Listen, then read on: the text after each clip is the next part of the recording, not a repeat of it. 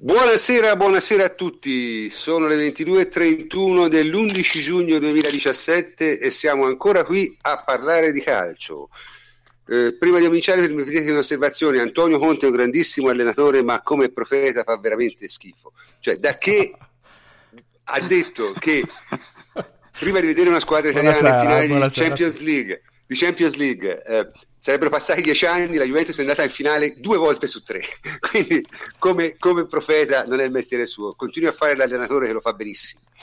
Eh, per il resto, in, come potete immaginare, stasera è una eh, serata densissima di argomenti, parleremo di tutto, parleremo anche della partita della finale di Coppa Italia con la Lazio, perché lunedì non saremo in onda a meno che, e la meno che sapete tutti quel che vuol dire, quindi inutile stia a elaborare.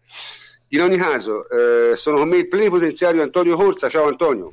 Ciao prof, ben trovati a tutti. Eh, Davide Terruzzi, ciao Davide. Buonasera prof, ciao a tutti. Enrico Ferrari, ciao Henry. Buonasera a tutti. E Francesco Adrianopoli, ciao Fleccio. Ciao prof, buonasera anche da me. Ok, allora, siccome ci sono molti argomenti e eh, ci sono state richieste di cazzeggio in fondo e ce la dobbiamo fare, eh, cominciamo senza indugio con l'analisi tattica della partita Juventus-Monaco da parte di Davide. Sul nostro sito www.ateralbus.com c'è un'ottima analisi tattica fatta da Luca Rossi, un nostro giovane adepto che eh, è piuttosto bravo, quindi leggetela. leggetela ateralbus.it Ateralbus.it, sì, che cosa ho detto? Com.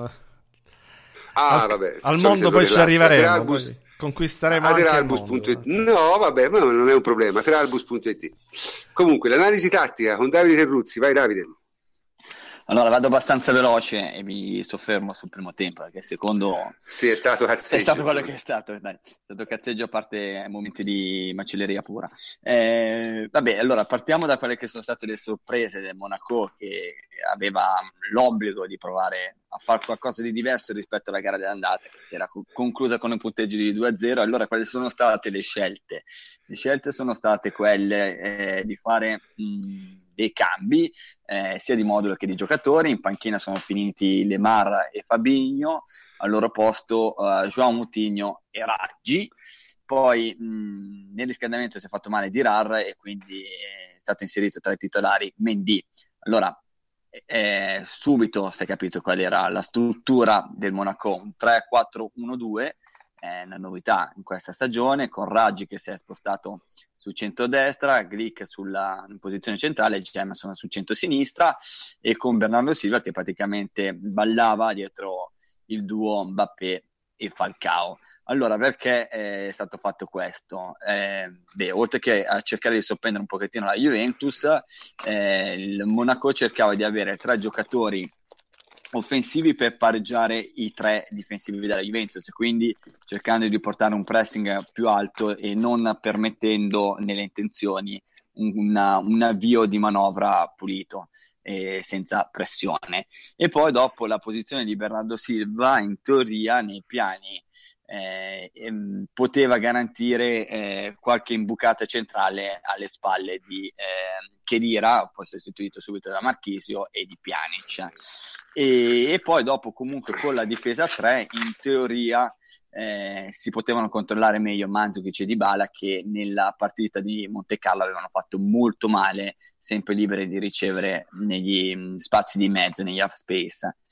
E allora diciamo che nei primi 10-15 minuti la Juventus ha preso un po' le misure al Monaco e mm, la manovra del Monaco era abbastanza pulita anche grazie all'abbassamento dei due centrocampisti. La Juventus non andava a prestare e i due mediani restavano bassi anche per proteggere la difesa e schermare le linee di passaggio per Bernardo Silva. E il pressing obiettivamente nell'inizio qualche piccolo problema l'ha portato, cioè nel senso che comunque la Juventus non riusciva a far girare benissimo la palla dietro. Eh, I tre andavano a um, pareggiarsi alla BBC e con Bernardo Silva che andava anche a schermare le linee di passaggio per Pjanic con Bakayoko e Joao Moutinho che invece andavano a prendere o uh, uno di Bala e l'altro andava a prendere l'altra mezzala. Allora, subito la Juventus, eh, dopo 10 minuti, ha preso immediatamente le misure e ha rotto il pressing con le verticalizzazioni per, la, per le punte, soprattutto per Mandzukic che ha dominato negli scontri aerei, eh, ne ha vinti 10 su 12 e poi con Higuain che ha fatto veramente un grandissimo lavoro come al solito da regista avanzato. Quindi Bonucci e Chiellini servivano tranquillamente le punte e lo stesso si può dire con Dani Alves, con la direttrice Barzagli Dani Alves che ha funzionato abbastanza bene. Chiaramente il, l'esterno brasiliano ha, ha, dominato la partita con la sua classe, con la sua tecnica. E, così la Juventus ha anche sfruttato una delle solite debolezze del Monaco, lo spazio tra la difesa e il centrocampo avversario e nella Juventus dopo l'inizio sostanzialmente ha, dominato avendo un, un notevoli occasioni per andare a segnare poi sì. sono arrivati il gol, basta vedere la prima azione come è arrivata con, una, con una, una, ripartenza, è stato molto bravo Buffon, Alexandro ha portato sulla palla e poi dopo la Juventus è stata brava ma a manovrare, ma la Juventus che ha sfruttato ancora una volta quelle che sono state le debolezze del Monaco, ma soprattutto ha dimostrato una grande fluidità, una grandissima dutilità, ehm, reagendo subito di fronte a uno scenario un po' diverso rispetto a quello della gara andata. Così facendo però chiude il Monaco ha prodotto veramente poco. Eh, ha prodotto po- poco perché Bernardo Silva è stato schermato sulle fasce, a parte tramite qualche errore di Dani Alves, eh, Mendy è stato autore nel primo tempo di una buona prestazione, ha messo in mezzo dei palloni controllati dalla BBC perché loro sono bravi, e, ma soprattutto rispetto alla gara di andata e rispetto a quella che è una delle peculiarità del Monaco, non c'erano questi movimenti degli esterni di Bernardo Silva e di Lemarra a tagliare verso il centro e a creare la superiorità posizionale e numerica in mezzo. Quindi Monaco si poteva affidare solamente a contropiede, però così come nella grande andata la profondità è stata negata e ben controllata eh, dalla Juventus. Perfetto.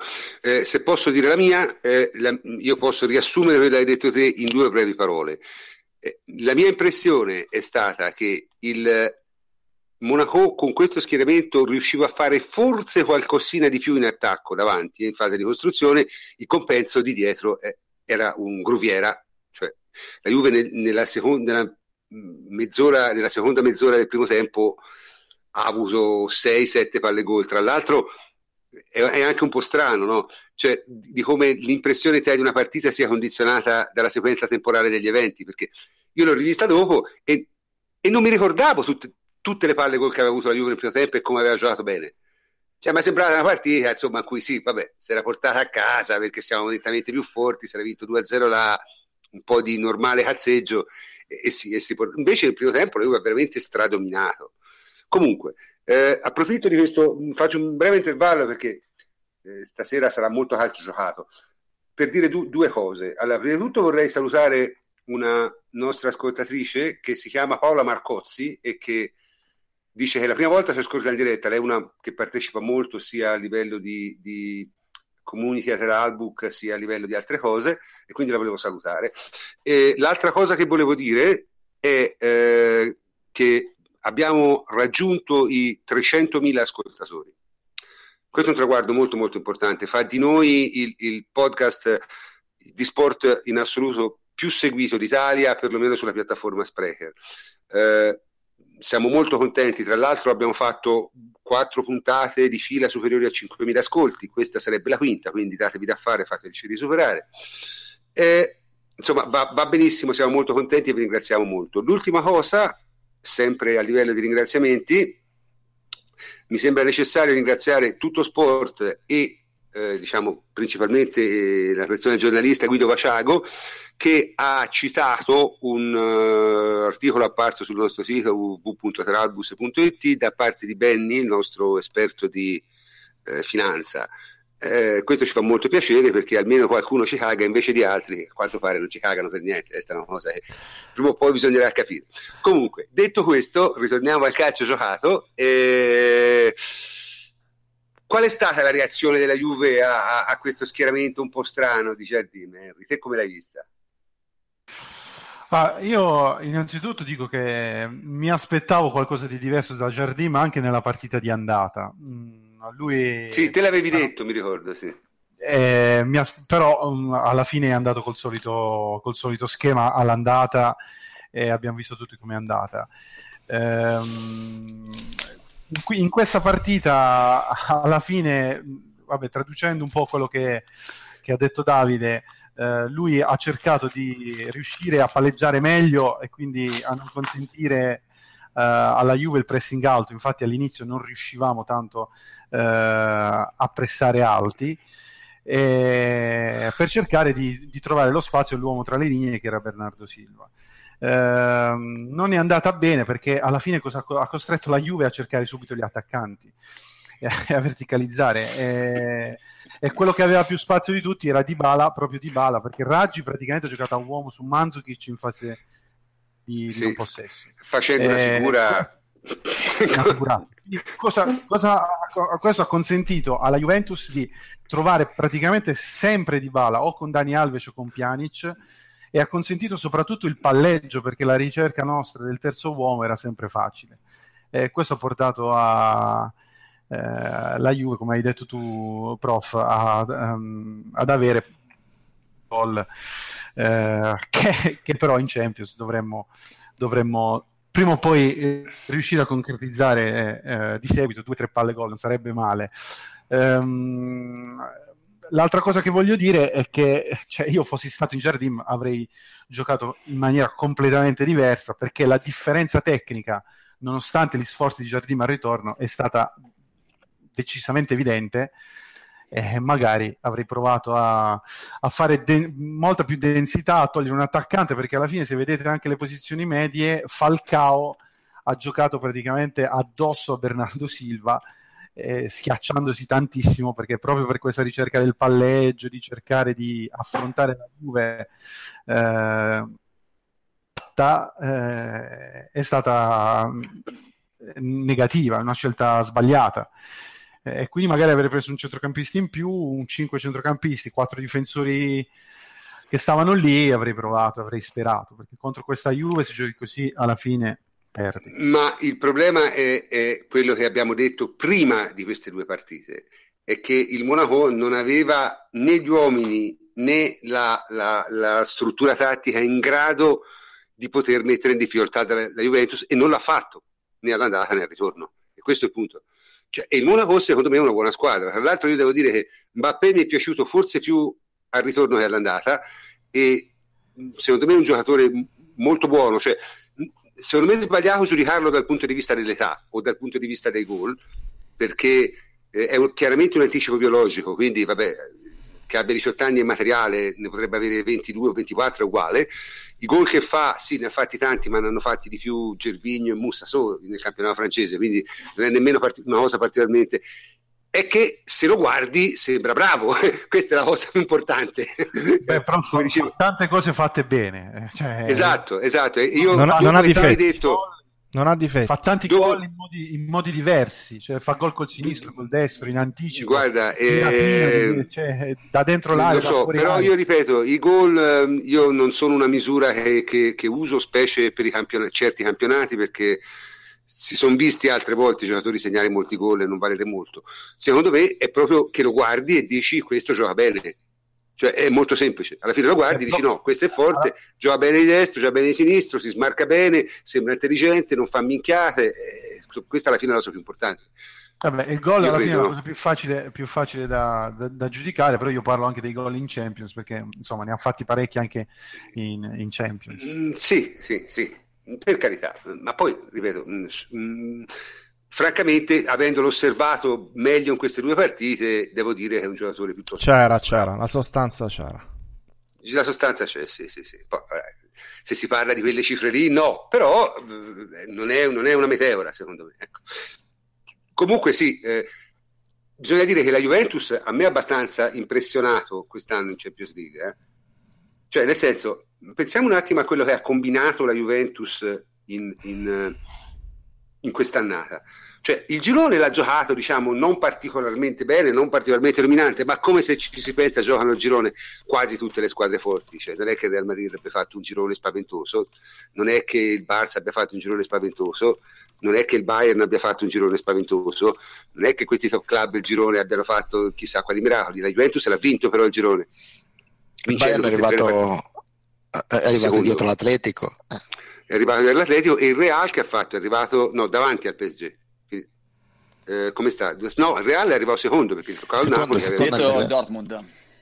Eh, esatto, quindi voglio dire, la Juve non ha giocato un girone stellare, eh, io sono il primo a dirlo, anche se ha vinto quattro partite su sei, quattro vittorie, due pareggi, quindi va bene. Soprattutto la Juventus ha impressionato nella fase eliminazione diretta, secondo me, perché veramente la Juve in sei partite non è mai stata in vantaggio, non è mai stata in difficoltà, ha concesso quasi niente a attacchi che normalmente hanno un sacco di occasioni. Se voi guardate The Spectre Goal del, del, e mi dispiace citare questa statistica, però ogni tanto anche io ho questa, ho questa debolezza. Se voi guardate, no, ma diciamo, non è colpa le... della statistica usata a no, no, hai ragione. Eh, guarda, io lasciamo perdere perché ho avuto una notizia oggi e mi ha devastato, quindi non, non la voglio Non la dire, prof, non la dire, andiamo avanti. 3-1 Lione, 3-1 Lione sull'Ajax, dai, andiamo avanti. Ah, perfetto, quindi siamo vicini ai supplementari. Allora, è, un rosso, comunque... è un rosso per il giocatore dell'Ajax. Oh, perfetto. 5 Palla minuti alla fine. per il prof. 5 Salvato. Minuti. 5 minuti. Salvato, vabbè, andiamo comunque avanti, dai, lasciamo perdere. Lasciamo, andiamo, andiamo, avanti. E mi avete fatto ovviamente perdere il filo del discorso. Meglio, e... meglio, meglio, meglio, meglio Niente, prof, stavi citando gli expected goal. Ah sì, dicevo, la Juventus ha, con- ha concesso eh, pochissimo a squadre che normalmente invece hanno moltissime occasioni. E questo è il punto.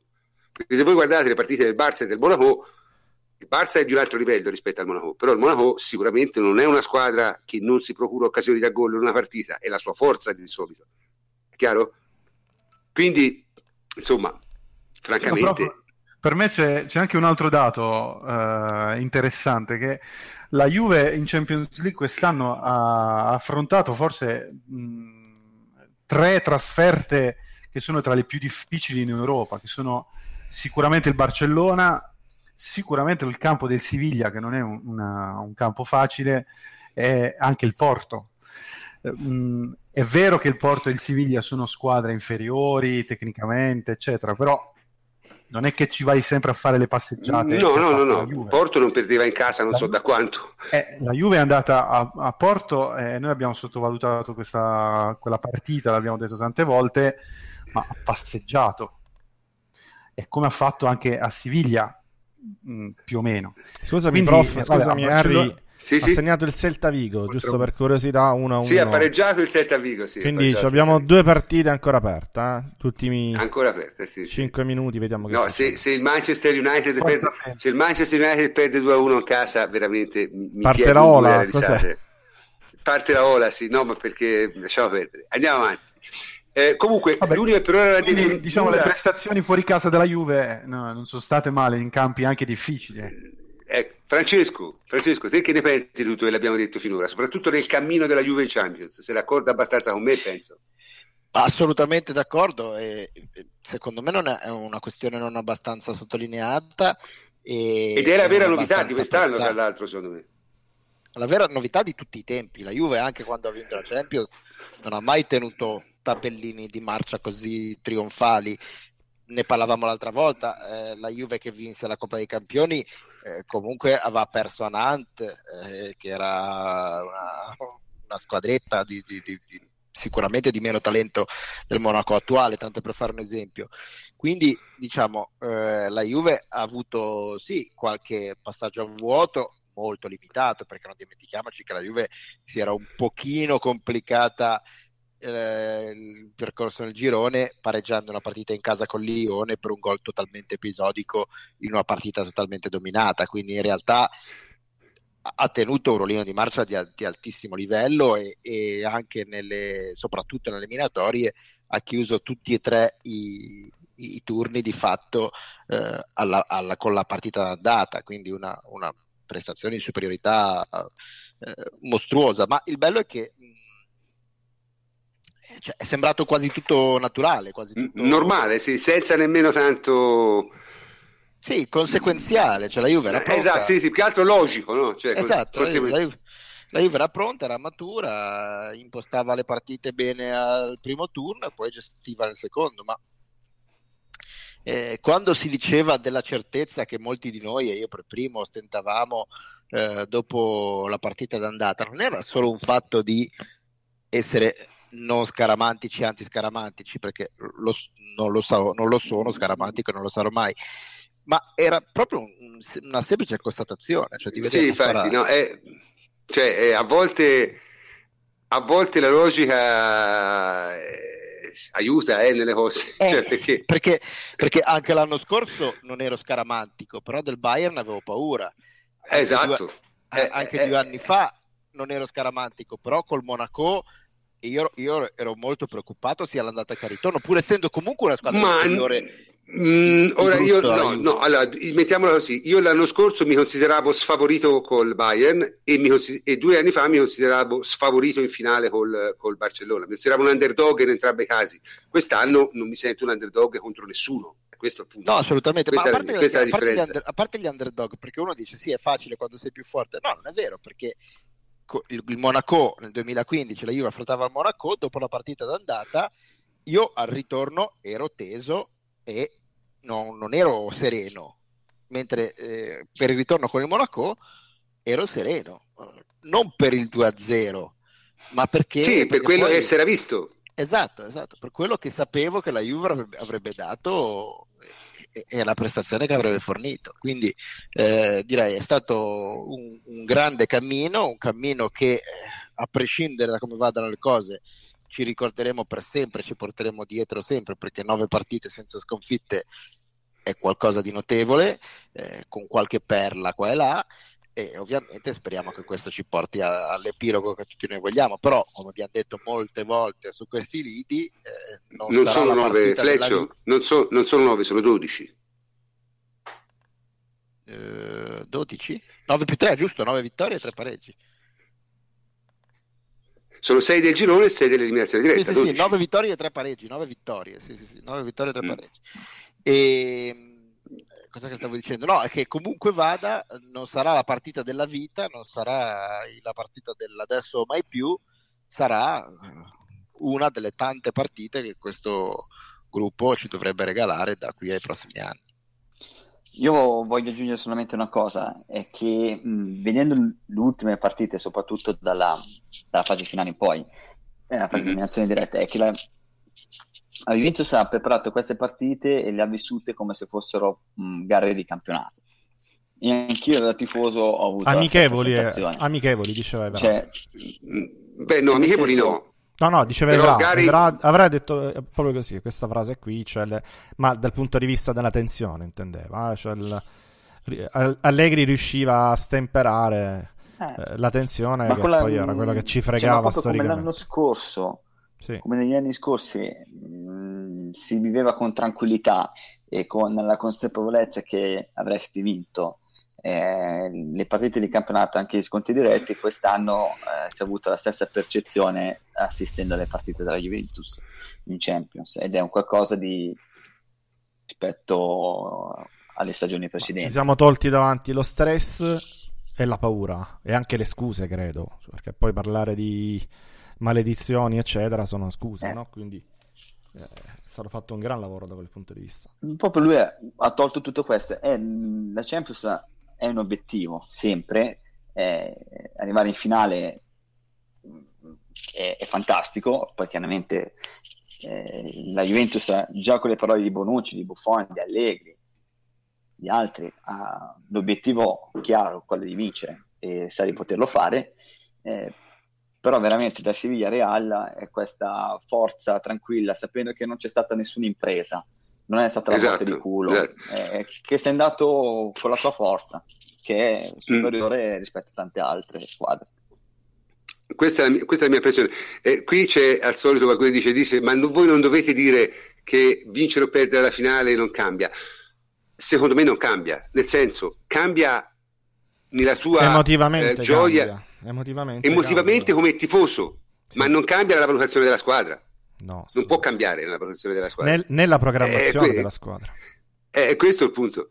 Cioè, questo che molti tifosi... Eh, sì. Cambia, il cambia il palmarès, ma questi, questo è quello che molti tifosi non, non, non comprendono. L'Ajax in finale di Europa League. Eh, quello che molti tifosi non comprendono è che eh, ci sono tanti modi di, di, vedere, di vedere, la squadra e, e, se te riesci a dare sempre questa impressione, alla fine sì, vinci, prima o poi vinci, è il solito discorso, capito? È il solito discorso. E, non, non... e d'altronde, ripeto, secondo me è, è, sbagliato perché carica la cosa emotivamente anche eh, vabbè, eh, vedo che qui c'è chi insiste, ma comunque è una cosa penso probabilmente il, tifo- il tifoso medio non riuscirà mai a capire.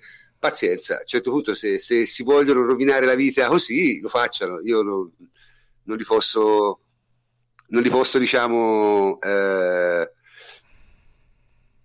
come si dice, ma, ma, vedi, ma, ma, noi abbiamo, no, ma prof, noi abbiamo l'esempio proprio dell'Inter, che è l'esempio classico di come non conti nulla vincere una finale e basta. Cioè, non è che devi vincere la finale sì, per quello che non capisce Se, serve per lo sfottò serve per sfottere dice ma te ma te ma te dice non hai detto il risultato conta certo la finale è un risultato e questa la gente non può capire. Capisci? È, è questo che non vuoi capire. No, cioè, ma io dicevo, e, a, livello, a, livello, di programmazione, di, a livello di programmazione tu devi lav- lavorare per essere lì, diciamo, tra le semifinaliste perché è un obiettivo realistico perché ci sono squadre che ci arrivano sempre e noi dovremmo essere tra queste eh, per giocarsela con chiunque. Poi anche lì pure la semifinale è una, eh, una doppia partita dove ti può andare bene ti può andare male dove puoi incontrare delle, delle grandi squadre che valgono la certo, Juventus no? certo, quindi certo. uscire fuori in finale ancora di più perché è in partita secca però devi essere lì a giocartela essere lì a giocarsela eh, ogni eh, anno eh, fa tutta la differenza cioè, del mondo. Oltre, Antonio, scusa, oltre, oltre alla Juventus, basta fare l'esempio dell'Atletico Madrid, cioè esatto. l'Atletico Madrid nel due non finali, ha vinto nulla, però sfiga, ma invece è arrivata, ci è arrivata bene. Ha fatto tre, tre semifinali. Merito, eh. Comunque, tanto Quattro, eh, è una cosa che io, diciamo, questo è un discorso che, che forse bisognerebbe affrontare in qualche altro momento. Eh, Speriamo di no, ma però dispero. No, no, ma tanto voglio dire, siccome secondo me di queste di finali di Champions League la Juve nei prossimi anni ne giocherà più di una, io non sono come Conte, di solito quando faccio le profezie ci azzecco. Eh? Eh, eh di solito eh, credo che insomma, magari bisognerà vedere un attimo eh, di, di, di, cercare di capire perché così eh, ve lo dico ragazzi, vi rovinate solo la vita. Cioè, un giorno, un momento prima o poi questo periodo ottimo finirà e voi non ve lo sarete goduto. E questo è il punto. Voi non ve lo sarete goduto. Comunque, andiamo avanti nella, nella, nella programmazione e direi che dobbiamo parlare anche dell'altra partita, dai, dobbiamo parlare anche dell'Atletico Madrid-Real. Intanto Manchester Madrid in finale, Manchester United in finale. Sì, Manchester-Ajax finale di Europa League, ok. Eh, non lo so. Mm, mi chiedono un pronostico sulla finale? In, quale finale? Cioè, è, finale? È, di Champions? È 50-50. Sì, è 50-50. Cioè, sì. non, secondo me... Poi magari ne parleremo nelle prossime settimane di quello che potrebbe succedere, di che cosa potrebbe favorire è presto, è una presto. squadra. È voglia. È certo, presto, certo, certo, Ne parleremo nelle prossime settimane, cioè di cosa potrebbe succedere in questo periodo che potrebbe favorire una squadra o l'altra ma in questo momento se io dovessi fare un pronostico è veramente 50-50, cioè non, non, non, è, non è pronosticabile. In ogni caso, Atletico Madrid-Real, allora, bisogna dire la verità, l'Atletico è probabilmente l'edizione dell'Atletico meno forte di quelle che si sono viste. Il Real è Però, insomma, Real Madrid... due categorie superiori, prof. Due. Sì, però ieri sera il Real è entrato in campo grattandosi i testicoli, veramente. Appunto, appunto. Perché provare, sì, però eh, questo è un limite, secondo me. Ma, no, questo no. è un limite, perché non è che non li conosce quelli, eh. Capisci? Poi, Davide, che è successo il primo quarto d'ora? Cioè, che hanno fatto... Ma guarda, io ho avuto, così come eh, la partita della Juventus, la fortuna e la sfortuna di non vedere dal vivo, cioè quella della Juventus avevo dei ragazzi in panchina che avevano il mio cellulare e vedevano la partita e mi aggiornavano sul risultato.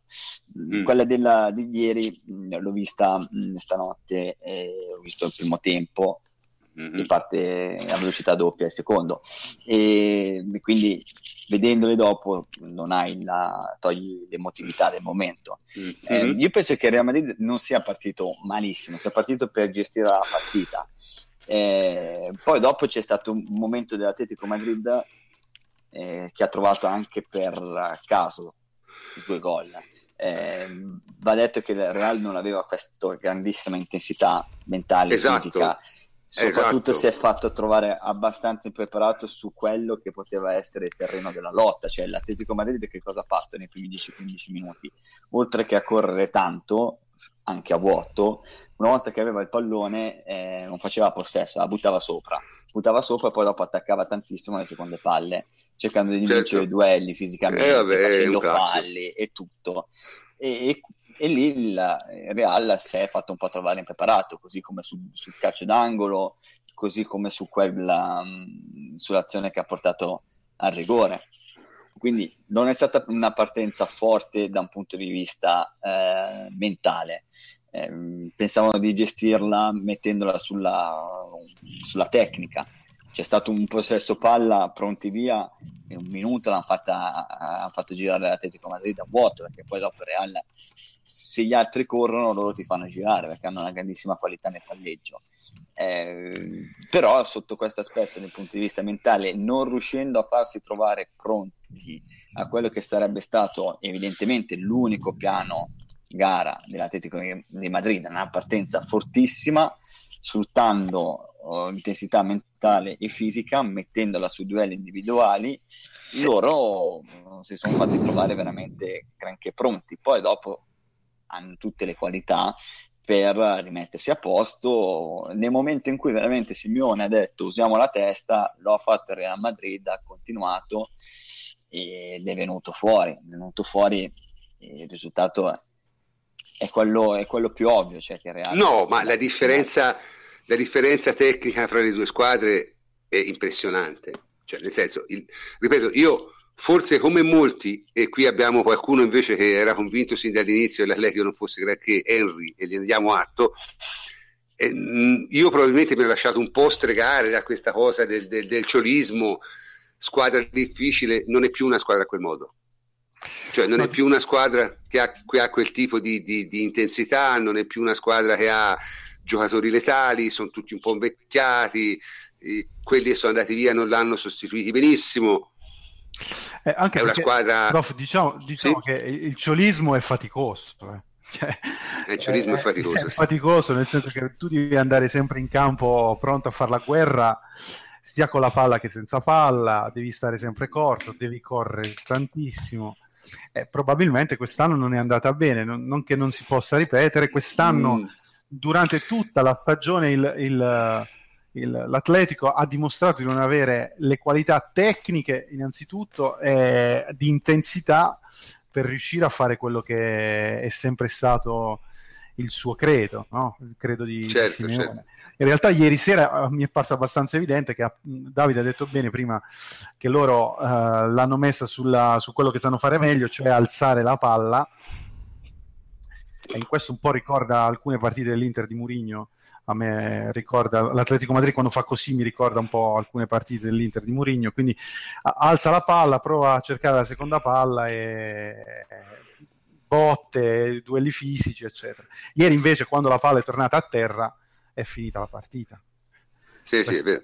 Eh, questo è quanto. Mm, mm, qui mm, Andrea Merenda mi suggerisce, ciao Andrea, eh, che eh, dice non è magari che il Real essere troppo forte, il Real è molto forte, però l'Atletico di quest'anno, se anche si guardano i risultati, è nettamente meno forte degli anni scorsi. Ma diciamo che sembra, Liga... è sembrata meno forte anche affrontando squadre più deboli da Real. Quindi... Esatto, esatto. È sembrata meno forte in campionato, è sembrata meno forte affrontando, perché l'Atletico l'ha avuta buona, eh? Perché l'Atletico ha trovato eh, il Bayer Leverkusen che sono veramente gli scappati di casa e il Leicester lasciamo perdere e con l'Ester ha pure rischiato. Quindi, nel senso, l'aveva avuta abbastanza semplice davanti alla prima squadra un po' di altro livello, insomma, si sono viste le differenze. È, è, un po' quello che succede, quello che su, è spesso successo alla Juventus in Coppa dei Campioni, cioè di trovare una squadra di livello superiore e perdere. Le ultime volte è sempre capitato così.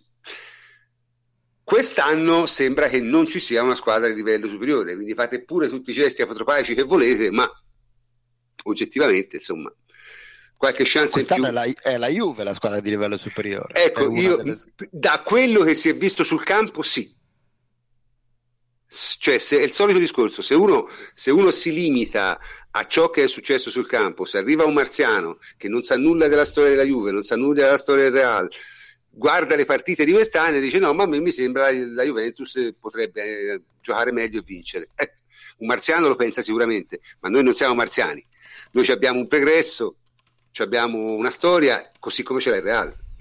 E quindi ci portiamo dietro tu, tutte le nostre, diciamo, pippe mentali e comunque anche difficoltà oggettive che, che, abbiamo, ecco, tutto qua. Non non credo ci sia molto dubbio su questo. Però il Real un po' in difficoltà in difesa ieri è stato. Eh. Ora io vorrei capire, secondo te, eh, eh, Fleccio, dipende dalla, dal fatto che sono stati costretti a schierare un Danilo impippito a livelli impensabili o è proprio il fatto che non curano molto la fase difensiva? No, il Real ha delle, ha delle fragilità strutturali, nel senso che è una squadra che eh, è basata su, su, principi e non su schemi. Certo. Quindi a, adotta delle e, e in questo eh, sicuramente è un grande merito di Zidane che continua a non esaltarmi come allenatore, però ai risultati no, davanti ai risultati bisogna stare zitti e quindi io sto zitto, ecco, perché con questo suo sistema molto semplificato eh, riesce comunque a far rendere al meglio quasi tutti i giocatori, perché stiamo vedendo un Cristiano Ronaldo che nonostante gli anni e i chilometri è sempre efficiente, il miglior Modric di sempre, il miglior Cross di sempre, il miglior Marcelo di sempre, il miglior Casemiro di sempre, quindi sarà un sistema semplificato, sarà un sistema basato solo su principi e non su schemi, ma funziona e quindi bisogna solo togliersi il cappello. Questo fatto di basarsi sui principi e non sugli schemi però ti rende ogni tanto fragile perché quando, gli, quando levi al Real le sue certezze il Real sì, specie, specie se, non hai, se non hai difensori forti il Real non ha difensori forti il Real ha eh. grandi giocatori magari Marcelo è un grande giocatore ma non è un gran difensore cioè, è quello il punto Beh, Sergio Ramos eh. è un buon difensore prof secondo me è un buon difensore, eh, ma non è. Sì, sì, ma, ma, il problema è sempre quello della fase difensiva più che difensiva. Esatto. Sergio Ramos lo metti nella Juve e, e, e sarebbe invincibile eh, perché è un grande difensore, però la fase difensiva non c'è nel Real.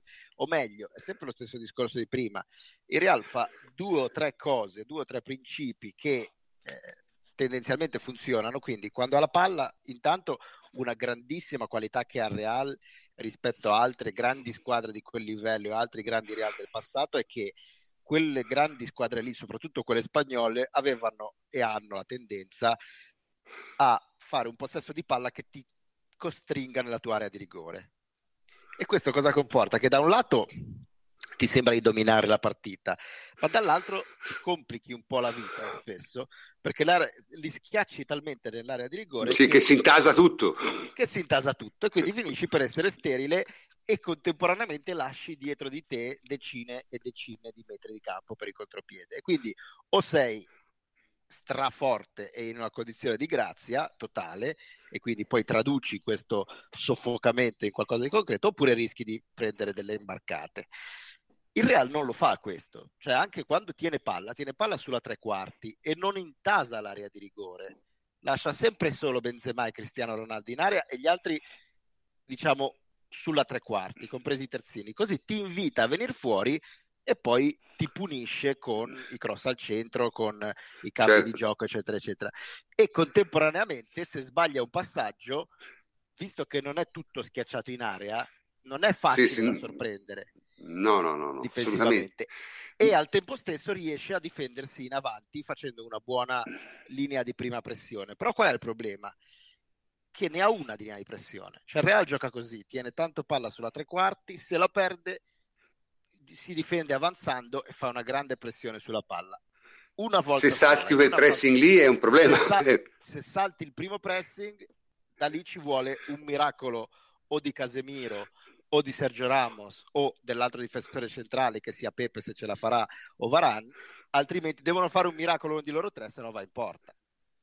E quindi questo sì, sistema ha delle sue vulnerabilità, è, è studiato per avere diciamo, una, una valvola di sicurezza, ma ha delle vulnerabilità, così come ha delle vulnerabilità quando attacchi, perché questa è una soluzione molto molto intelligente, quella che ho appena descritto, se giochi contro una squadra difensivamente poco accorta, magari anche forte, ma poco accorta, perché tu facendo quel, quel possesso palla che non, che non affonda, tu li attiri fuori oppure li attiri tutti su un lato e poi punisci dall'altra parte.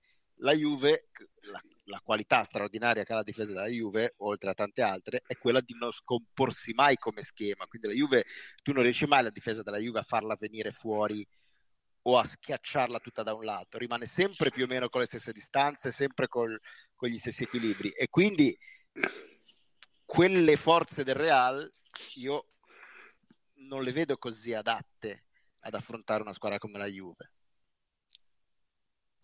Sono d'accordo, sono d'accordo, con Fleccio perché il Real giustamente è più verticale, diciamo così, è, mm.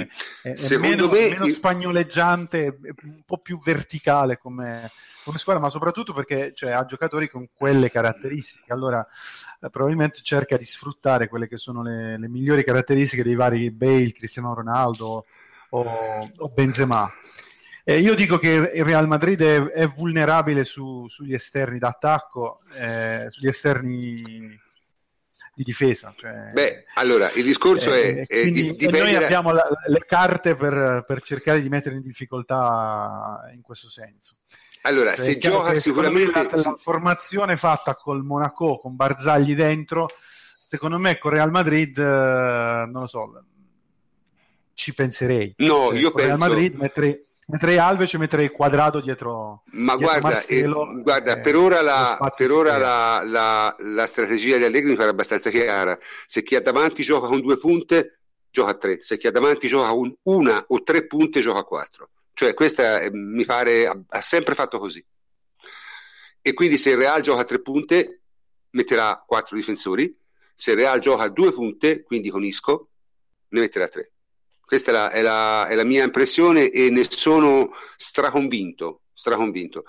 Va anche detto una cosa, che se il Real deve giocare con Danilo terzino destro, lì secondo me c'è un problema, perché Carvajal non si sa se rientra, mh, mm, forse no, c'è anche il discorso di Bay che non si sa se rientra, però secondo me, vabbè, quello mm, è dibattibile, insomma, se sia un bene o un male che rientri per loro.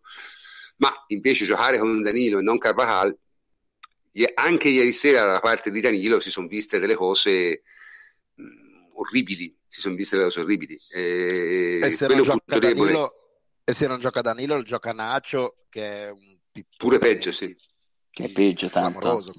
Danilo, Danilo almeno una volta è stato forte. Sì, è vero, Nacio, vero. Nacio proprio non lo è, non lo sarà mai. Ecco. Ma sai, qui, qui, mi dicono, qui mi dicono Carvajal, Carvajal e Bale ci saranno. E ci saranno forse, ma bisogna vedere se Come? è un vantaggio. Ecco, perché cioè, è un vantaggio per loro se ci sono e stanno in piedi. Ma se te devi far giocare Bale al 30%, giochi in 10, eh? manca al 40%, manca al 50%, giochi in 10 contro una squadra come la Juve. Se te devi giocare Carval che, che, non ha la fisicità, perché Carval non è sicuramente un difensore raffinato, eh, eh, allora eh, da quella parte soffri. Ma si è visto, si è visto, anche, che, si è visto anche con il Monaco, eh? Eh, quando ha messo i due terzini esatto. che non si reggevano in piedi, eh, hanno giocato con due giocatori in meno. Anche perché, attenzione, tu puoi, puoi rischiarti un giocatore convalescente.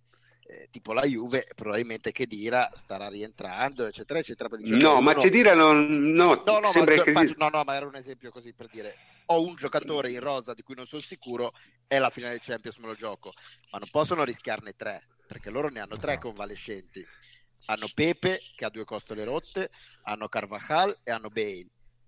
Fosse uno dici vabbè dai, è la finale di Champions, mm. stringi i denti e, mm. e via. 3 diventa un rischio notevole. Sì, sì, no, no, ma infatti, secondo me il buco che loro hanno, cioè secondo me senza Bale possono giocare, senza Bale possono giocare, senza Carval meno. Cioè, se io devo rischiare uno di tre al posto del Real, rischio Carvajal. Ecco, questa è la, mia, è la mia impressione. Però è vero anche che se metti uno fisicamente non al 100% contro Manzovic rischi la morte. Quindi non lo so. Ehm... La, la, rischi pure con Danilo, eh?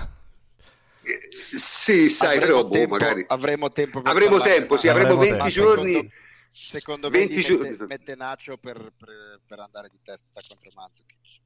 Anche, perché, per me, anche per me e perché, perché, è stato vero per tutta la stagione, ma la partita col Monaco, come avete già detto voi, ha messo ulteriormente in luce questo, che se tu non hai un, un, un difensore eccezionale di testa o due addirittura giocatori forti di testa come aveva fatto l'andata che lì aveva Fabinho e Dirar che erano tutti e due sopra il metro 90 e grandi saltatori e infatti Mandzukic aveva solo vinto diciamo tra virgolette il, il duello aereo ma non dominato. In, que, in, que, in, un momento in cui ci metti Raggi e Mutigno Mandzukic ha fatto una partita storica a livello di colpi di testa. Sì, sì, Quindi sì, sì, diciamo, ecco, se lì ci sono Modric e Carvajal, anche un Carvajal in gran forma comunque fatica in una situazione del genere. Figuriamoci un Carvajal magari in, eh, in convalescenza. Sì, sì, no, ma vabbè, comunque in questi 20 giorni, cioè una volta che saranno finite tutte le altre formalità, che potrebbero addirittura finire in settimana, eh, eh, mh, diciamo, parleremo della finale con molta, più, con molta più cosa. Ora però diciamo l'attualità preme, perché l'abbiamo detto, insomma, no? Eh, in quattro giorni praticamente ci giochiamo campionato e Coppa Italia. Allora, il campionato in realtà non ce lo giochiamo perché diciamo questo è il primo match ball, ce n'hai tre, quindi voglio dire, pare difficile che tu ne fallisca tre, anche perché il, Ce l'hai 5 dovresti... in realtà, perché poi la Roma deve giocare ah, già, sì. per te. Eh. Eh certo, è vero, ce n'è uno che è comune, poi nelle altre quattro partite 2-2 sono tutti match ball.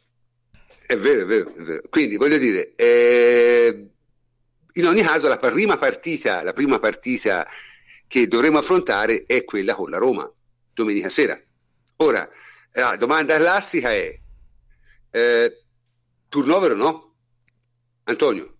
Ma secondo me sì, perché la partita... Beh, innanzitutto le partite non, non, secondo me non la possiamo analizzare eh, senza tenere conto poi che ci sarà l'altra partita con, con la Lazio, no? Quindi sono due partite ravvicinate e secondo me andranno gestite. Ehm, ci sono anche degli infortuni che ti costringeranno delle squalifiche che ti costringeranno eh, a mettere mano poi eh, alla panchina. Però diciamo che anche per me la partita è importante, questo è bene da, da chiarire, da ribadire, eh, perché non, non, tutti poi eh, possono pensarla così, ma la partita da vincere è sicuramente quella con la Lazio. Cioè la, la partita eh, cioè dove, devi, dove, devi, appunto, dove devi mettere i titolari è quella, quindi semmai eh, il sacrificio lo fai con la Roma e poi metti quelli più freschi o comunque i più freschi possibili. Sì, tra, l'altro, la, tra, tra, l'altro la Roma rimancano Zeco e forse Nainggolan che è il 70% della Roma. Esatto. Eh, Quindi, man- mancherà, Strottman, mancherà anche Strottman. Ah, quindi... Strottman e Emerson Palmieri eh, saranno in condizioni proprio rimaneggiatissime. Ma Strottman non gioca. Sì. Quindi... No, Strottman no, è squalificato. Non gioca proprio. Eh, Strottman è squalificato, gli altri sono tutti acciaccati. Ma c'è anche Perotti eh, che è, è, è, a rischio. Emerson, Perotti, Nainggolan e Sì, sì, sono messi veramente male. Sono tutti e quattro più sì, cioè si rischia di vedere veramente Mario Rui, Gerson sì, e Grenier sì. in campo. Eh. Sì, sì, sì, sì. Vediamo, comunque io sono abbastanza d'accordo con Antonio. Ma senso, secondo me sic- sicuramente faranno riposare, ad esempio, riposeranno i due esterni di difesa. Potrebbe essere Dani Alves e Alessandro. Difesa, che in difesa ci sia turnover, questo è evidente. Eh. Semmai si pensava mh, in posti dove, dove mh, ma a centrocampo giocherà Marchisio, sicuro. Eh, se- secondo me Pjanic giocheranno... perché è squalificato. Pjanic gioca. Pjanic giocherà, sì. È squalificato per la finale, Sì, per, manca che dire, sì. Ma giocheranno secondo me mm. anche Rincon, Lemina e Sturaro, poi a partita in corso. Eh, secondo me giocherà, giocherà Rincon. Eh, può essere, può essere anche che si... Perché può poi essere, Marchisio dovrebbe essere. fare due partite di fila, io non eh. so quanto sia in grado di farle, perché pure con la Lazio dovrebbe mm. rigiocare. Quindi può essere una sorpresa al centrocampo, mh, mm, estremizzando uno Sturaro al posto di Mandzukic, ma lì non credo perché comunque in ah. attacco si va secondo me fino alla fine con questi. Anche perché mancano tre partite, eh, diciamocelo. Sì, appunto, appunto. Cioè, queste tre intendo, eh. poi le altre, eh sì. le altre puoi mettere Mancano la Roma, la Lazio e la finale di Champions. Esatto, esatto. io dico con queste tre vai con, con loro la, al netto degli infortuni e delle squalifiche, eccetera, la stanchezza non conta più, il turnover non conta più. No, no. Eh, si va così fino alla fine. Ma a maggior ragione poi quando c'è un perché... centrocampo rimaneggiato, no? Quindi ti devi affidare almeno mm. a qualcuno, eh, sarà l'attacco secondo me. Anche perché i discorsi maggiori sono sul centrocampo, perché mh, mm, non essendoci Pjanic con la Lazio, che dirà che difficilmente ci sarà, hai solo Marchisio. Quindi Marchisio chiaramente secondo me non gioca con la Roma. Poi tra la partita di ritorno con Monaco e quella con la Roma passano, uh, ci sono cinque giornate piene, mercoledì, giovedì, venerdì, sabato, domenica. Quindi è diverso rispetto a quanto è successo tra l'andata di Monte Carlo e il derby. Eh, è il primo sì, match. Secondo me la Juventus, anche sapendo le difficoltà della Roma, va per chiudere il capitolo. Ah, ma quello, quello sicuramente, quello sicuramente. ma quando ci metti Higuain, Di Bala e Mandzukic quindi eh, fa riposare i giocatori che hanno bisogno uh, di staccare un attimo di non giocare quelli che sono un po' più stanchi invece quelli che stanno bene che hanno, non hanno difficoltà nel recupero tipo Mandzukic Mandzukic è un giocatore esatto. che gioca non ha problemi. Ma poi complessivamente l'ha tolto quindi complessivamente la forma fisica è eccezionale, la squadra corre, la squadra è pimpante. Cioè io credo giusto che farebbe, farei riposare eh, Dani Alves e Barzagli, ma più per questioni anagrafiche che altro. Sì, sì. Mm-hmm. Certo. Poi gli altri, quindi certo. lì ci metti l'X-Steiner e quadrato e sei a posto, ma gli altri, secondo me, Higuain, Dybala, Mandzukic, Sandro, eh, dovrebbero, dovrebbero Le fanno tutti. tutti.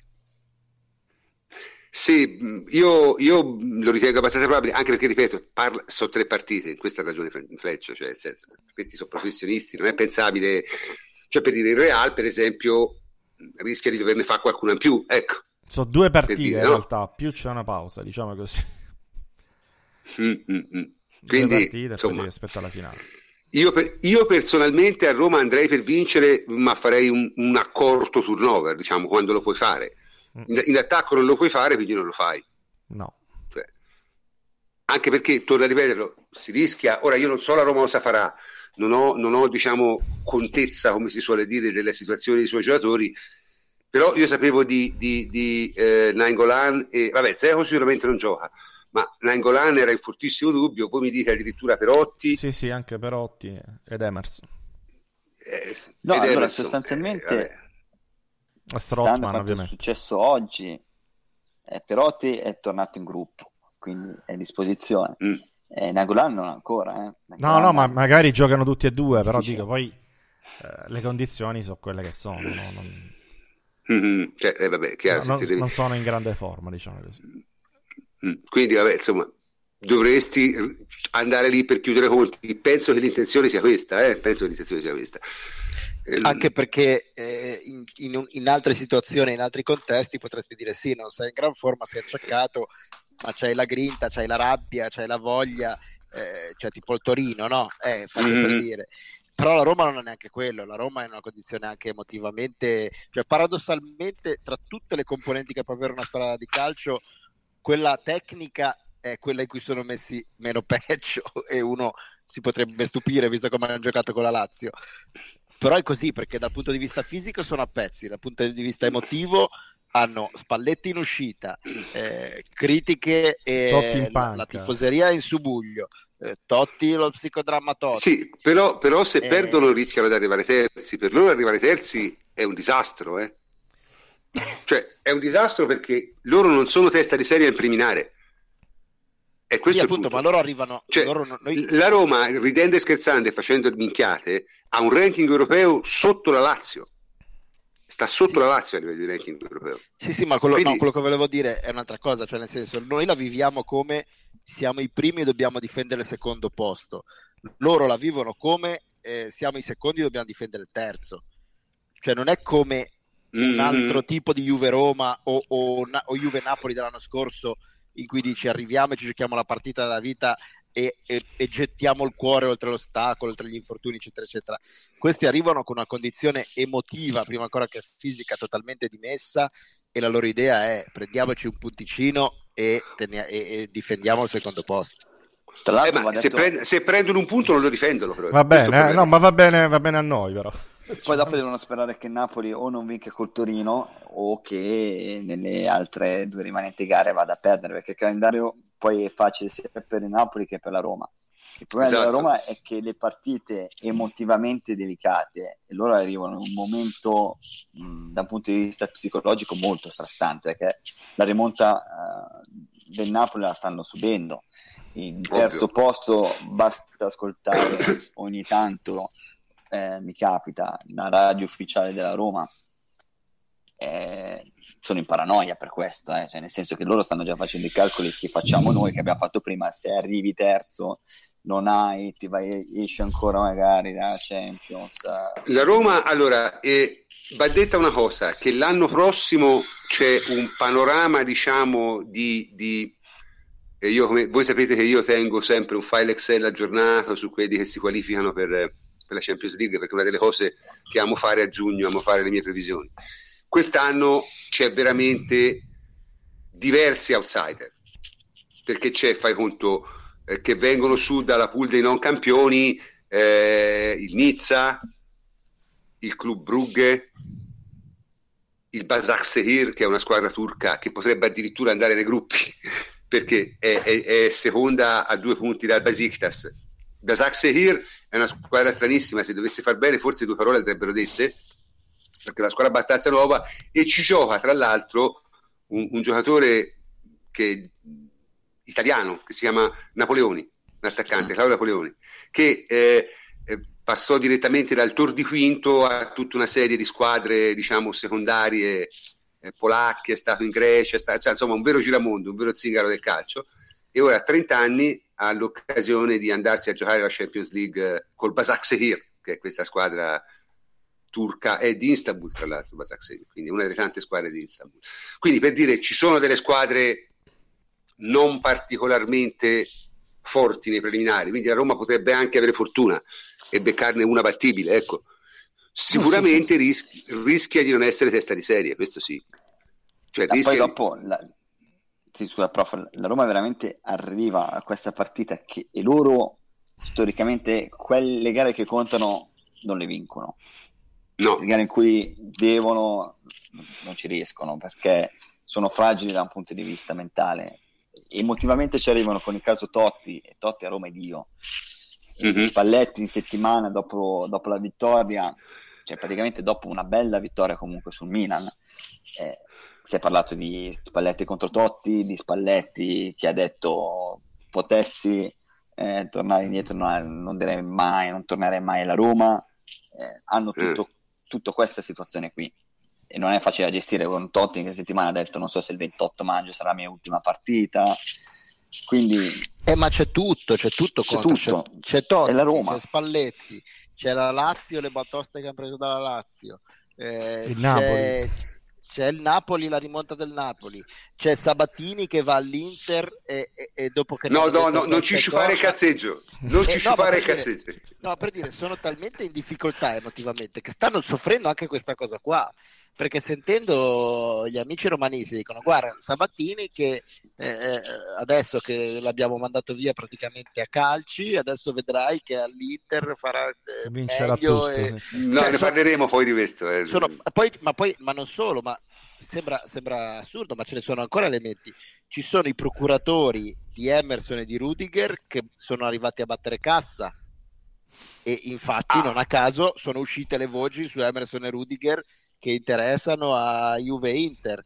voci ovviamente messe in giro dai procuratori stessi per fare cose. È chiaro, Quindi, per fare un po' di soldi. Quindi è una, è una Ma c'è anche, il, bil- c'è anche il bilancio, eh. c'è anche il bilancio della Roma e questi al 30 giugno devono vendere almeno Cioè, un paio. Mm. No, capito, devono ma- sfogliare cioè- la margherita per, per capire chi, ma, Ma un a parte, paio comunque, almeno ragazzi, a ora parte però, la realtà, se- se- cioè, a parte la realtà, io parlavo di Sì, sì, emotività. sì, di emotività. non, Sì, sì. C'è, non c'è una buona notizia a Roma per un tifoso della Roma in questo momento. Ma guarda, la buona, notizia, la buona notizia potrebbe essere che se arrivano terzi non c'è un grande panorama di squadre, perché quelle che ci sono adesso sono il Siviglia, l'Offenheim, che è qualificato sicuramente come minimo per il, terzo, per il quarto posto, tra l'altro complimenti a Nagelsmann, 29 anni, più giovane allenatore mai visto nella Bundesliga, eh, o il Borussia, quindi dipende perché sono a poca distanza, io credo la spunterà il Borussia, arriverà il Borussia terzo e l'Offenheim quarto, il Liverpool probabilmente, lo Sporting Lisbona, il Nizza, lo Zenit, la Dinamo Kiev, il Club Brugge, l'Ajax, probabilmente il Basak Sehir, poi la seconda Svizzera che conta quanto il 2 di Briscola e la seconda ceca che conta quanto meno del 2 di Briscola. Quindi il panorama non è diciamo da far tremare i polsi, ecco. Una Roma terza potrebbe anche qualificarsi, dovrebbe avere la sfortuna di beccarsi un Liverpool, perché poi quell'altra sono tutte alla portata, eh. Seviglia, Offenheim, Sporting, Nizza, Zenit, Dinamo Kiev, Brugge, Ajax, Basak Seir, la seconda Svizzera, la seconda ceca, insomma, francamente non... E prof, tu hai ragione, poi qualcheduno a Roma ti può dire che sono stati presi a pallate dal Porto e dal Lione quest'anno. Però vabbè. Eh, lo so, però il Porto sono son, son squadre di un altro campionato, eh. Cioè, tutto sommato il Porto secondo me È rischiano anche con Liverpool, col- con l'Arsenal, con, con, eh, con l'Ajax. con Liverpool- con l'Ajax non lo so, dai. Cioè, Ma non so. non esageriamo. Ma non lo so, ma l'estate è difficile per tutti, prof. Ma cioè, ci hanno Sì, è lasciato, le penne, ci ci hanno lasciato sì. le penne veramente tante squadre. eh. Antonio, è Non solo difficile, ma ti posso garantire, ti posso garantire, io che osservo questo tipo di panorama da molti anni oramai, quest'anno, diciamo, nelle qualificazioni difficilmente si sono viste squadre più deboli, eh, di quelle che ci sono quest'anno. Sinceramente, grazie un po' alle sorprese che ci sono state. Di quelle che ci ma- saranno l'anno prossimo, intendi? Sì, sì, mh, raramente si sono viste squadre più deboli, ecco.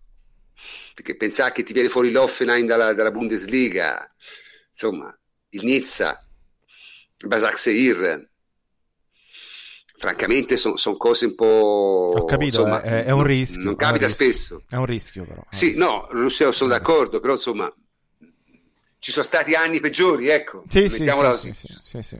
Quindi se te volevi trovare, diciamo, una, una- come si dice, un silver lining, un, un- un minimo di luminosità in questa coltre terribile, eh, è questa qui, che alla fine anche se arrivano terzi probabilmente a- eh, ai, gironi- ai gruppi ci arrivano lo stesso, questa è la mia impressione. eh. Mentre in altri anni, non so se vi ricordate, ho detto no, se arrivano terzi vanno fuori.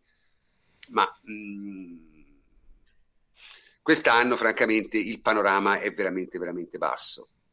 Ma guarda, basso. a quello che stava dicendo Francesco, comunque c'è da aggiungere pure il fatto che ci arriveranno probabilmente a questo eventuale eh, spareggio con un allenatore diverso, con mezza rosa diversa, con un paio di giocatori almeno ceduti, con un bilancio a rischio, Mm, sì, ma perché sai, poi non, magari- riesci, non riesci a fare il mercato, non puoi fare il mercato se, se non sei certo delle- della qualificazione Vabbè, alla Champions. ragazzi, Quindi allora, diciamo ci avranno abbiamo un promesso- bel po' di incognite. Noi abbiamo promesso che a giugno faremo uno speciale, una trasmissione tutto, cioè tutto, insomma, con buona parte dedicato al bilancio di Roma, Inter e Milan, perché veramente lì Eh sì. bisogna farla perché, perché non, non si può, cioè nel senso, se non altro per mettere, se non altro per mettere, diciamo, eh, una parola fine in a- a- prospettiva, alle in palle, prospettiva. Sì, alle palle che ci sentiremo- alle palle che ci sentiremo raccontare. Mi dicono che il Basak Seir gioca anche a De Bayor, cavolo ragazzi, è fantastico. Ah, beh, beh, beh. E allora- Emre, e Emre anche. Ah, Emre pure. Emre delle- Mamma dell'Inter, mia. quello lì. Sì, sì, sì. Eh. Eh, però voi ci scherzate, ma questi sono secondi dietro il Besiktas, eh, a due punti dal Besiktas a quattro partite alla fine, fate voi.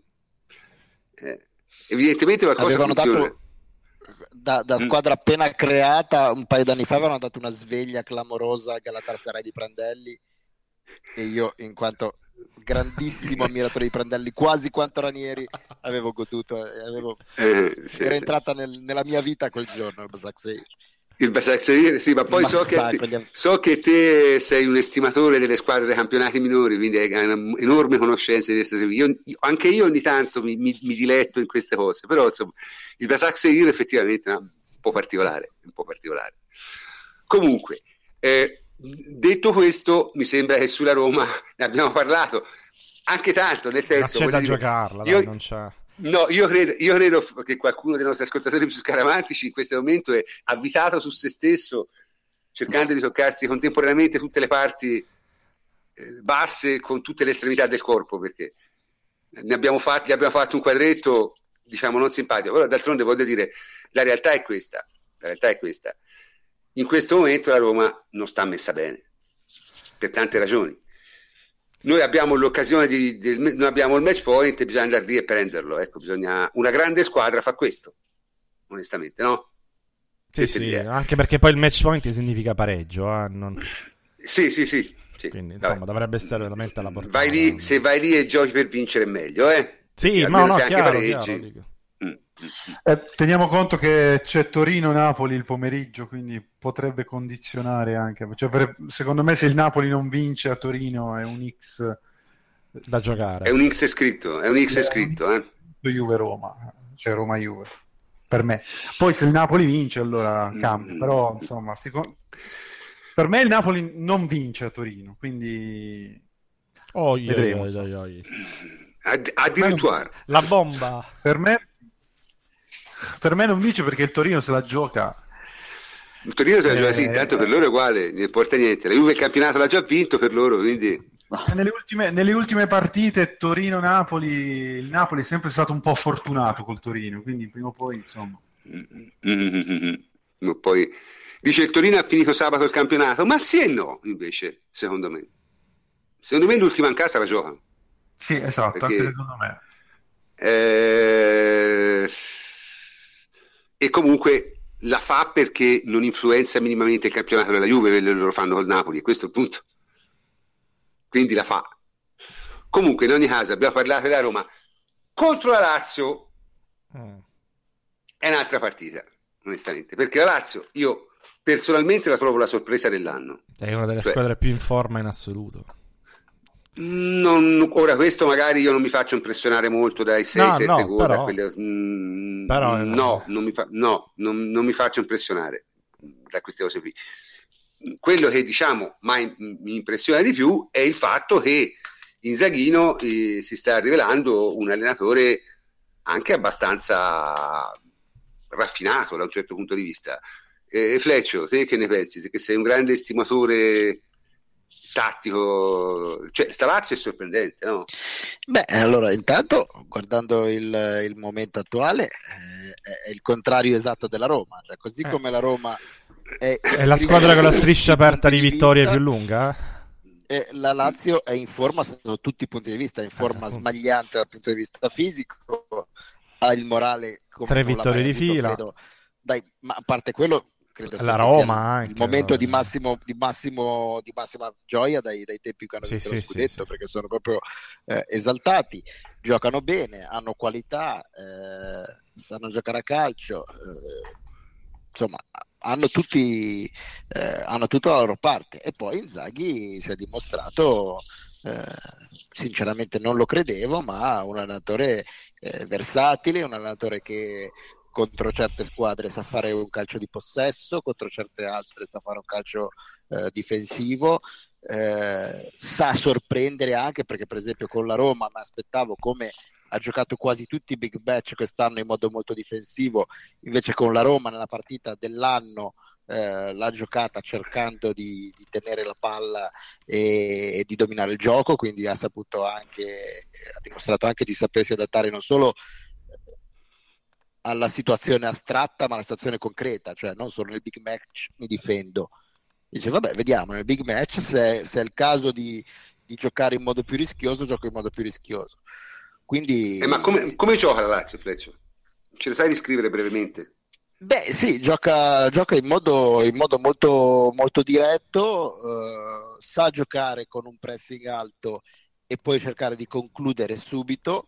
Eh, è una squadra strana nel senso che tende a essere sempre un po' sbilanciata, ne avevamo parlato anche mm, eh, mm, dopo la partita d'andata, perché ha eh, questa sua strutturazione in cui da un lato eh, c'è eh, Milinkovic Savic, eh, che è de- una delle sorprese del campionato, che ormai ha raggiunto livelli assurdi, e uno tra Felipe Anderson e Keita.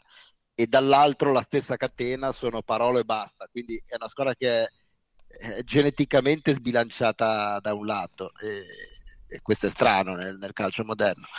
Eh, però è una squadra appunto versatile che Inzaghi ha, ha tanti giocatori eh, magari che non saranno dei fenomeni ma buoni a sua disposizione, li sa far girare, li sa, eh, sa adattare alle caratteristiche dell'avversario e poi ne ha due o tre che sono in forma smagliante perché Milinkovic, Savic e Keita in questo momento sono eh, incontenibili, sono in una forma strepitosa. Mm, a, a me sembra un po' scadente dietro, onestamente, la Lazio, cioè come proprio come giocatori. Eh, beh, eh, la qualità complessiva eh, della, della, squadra è quella che è comunque. Cioè no, ma davanti fosse... a giocatori, di, davanti a no, buoni sì, giocatori sì, ma... anche di livello, e dietro sono un po' più, insomma, con chiunque no, giochi. Dico, se, avesse, se avesse gente forte anche dietro, sarebbe più su, ecco, cioè, sì, sarebbe, sì, giocarsela, certo. Sarebbe sopra la Roma e il Napoli se avesse anche dei difensori di alto livello.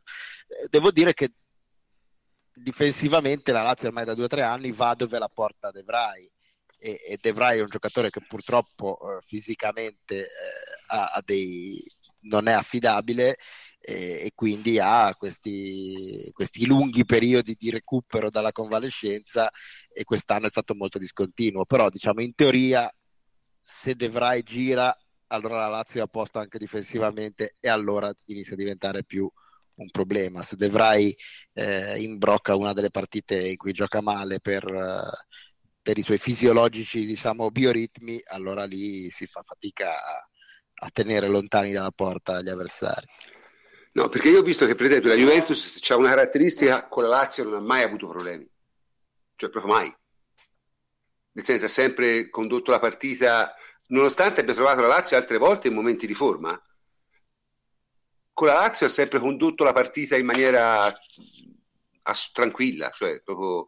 certo questa è una finale, sì. le cose cambiano, però tra l'altro la, la, la, l'ultima partita di campionato con la Lazio è stata quella della svolta, no? Quella, la sì. prima giocata sì, con sì, 4-2-3-1. L'esordio del 4-2-3-1.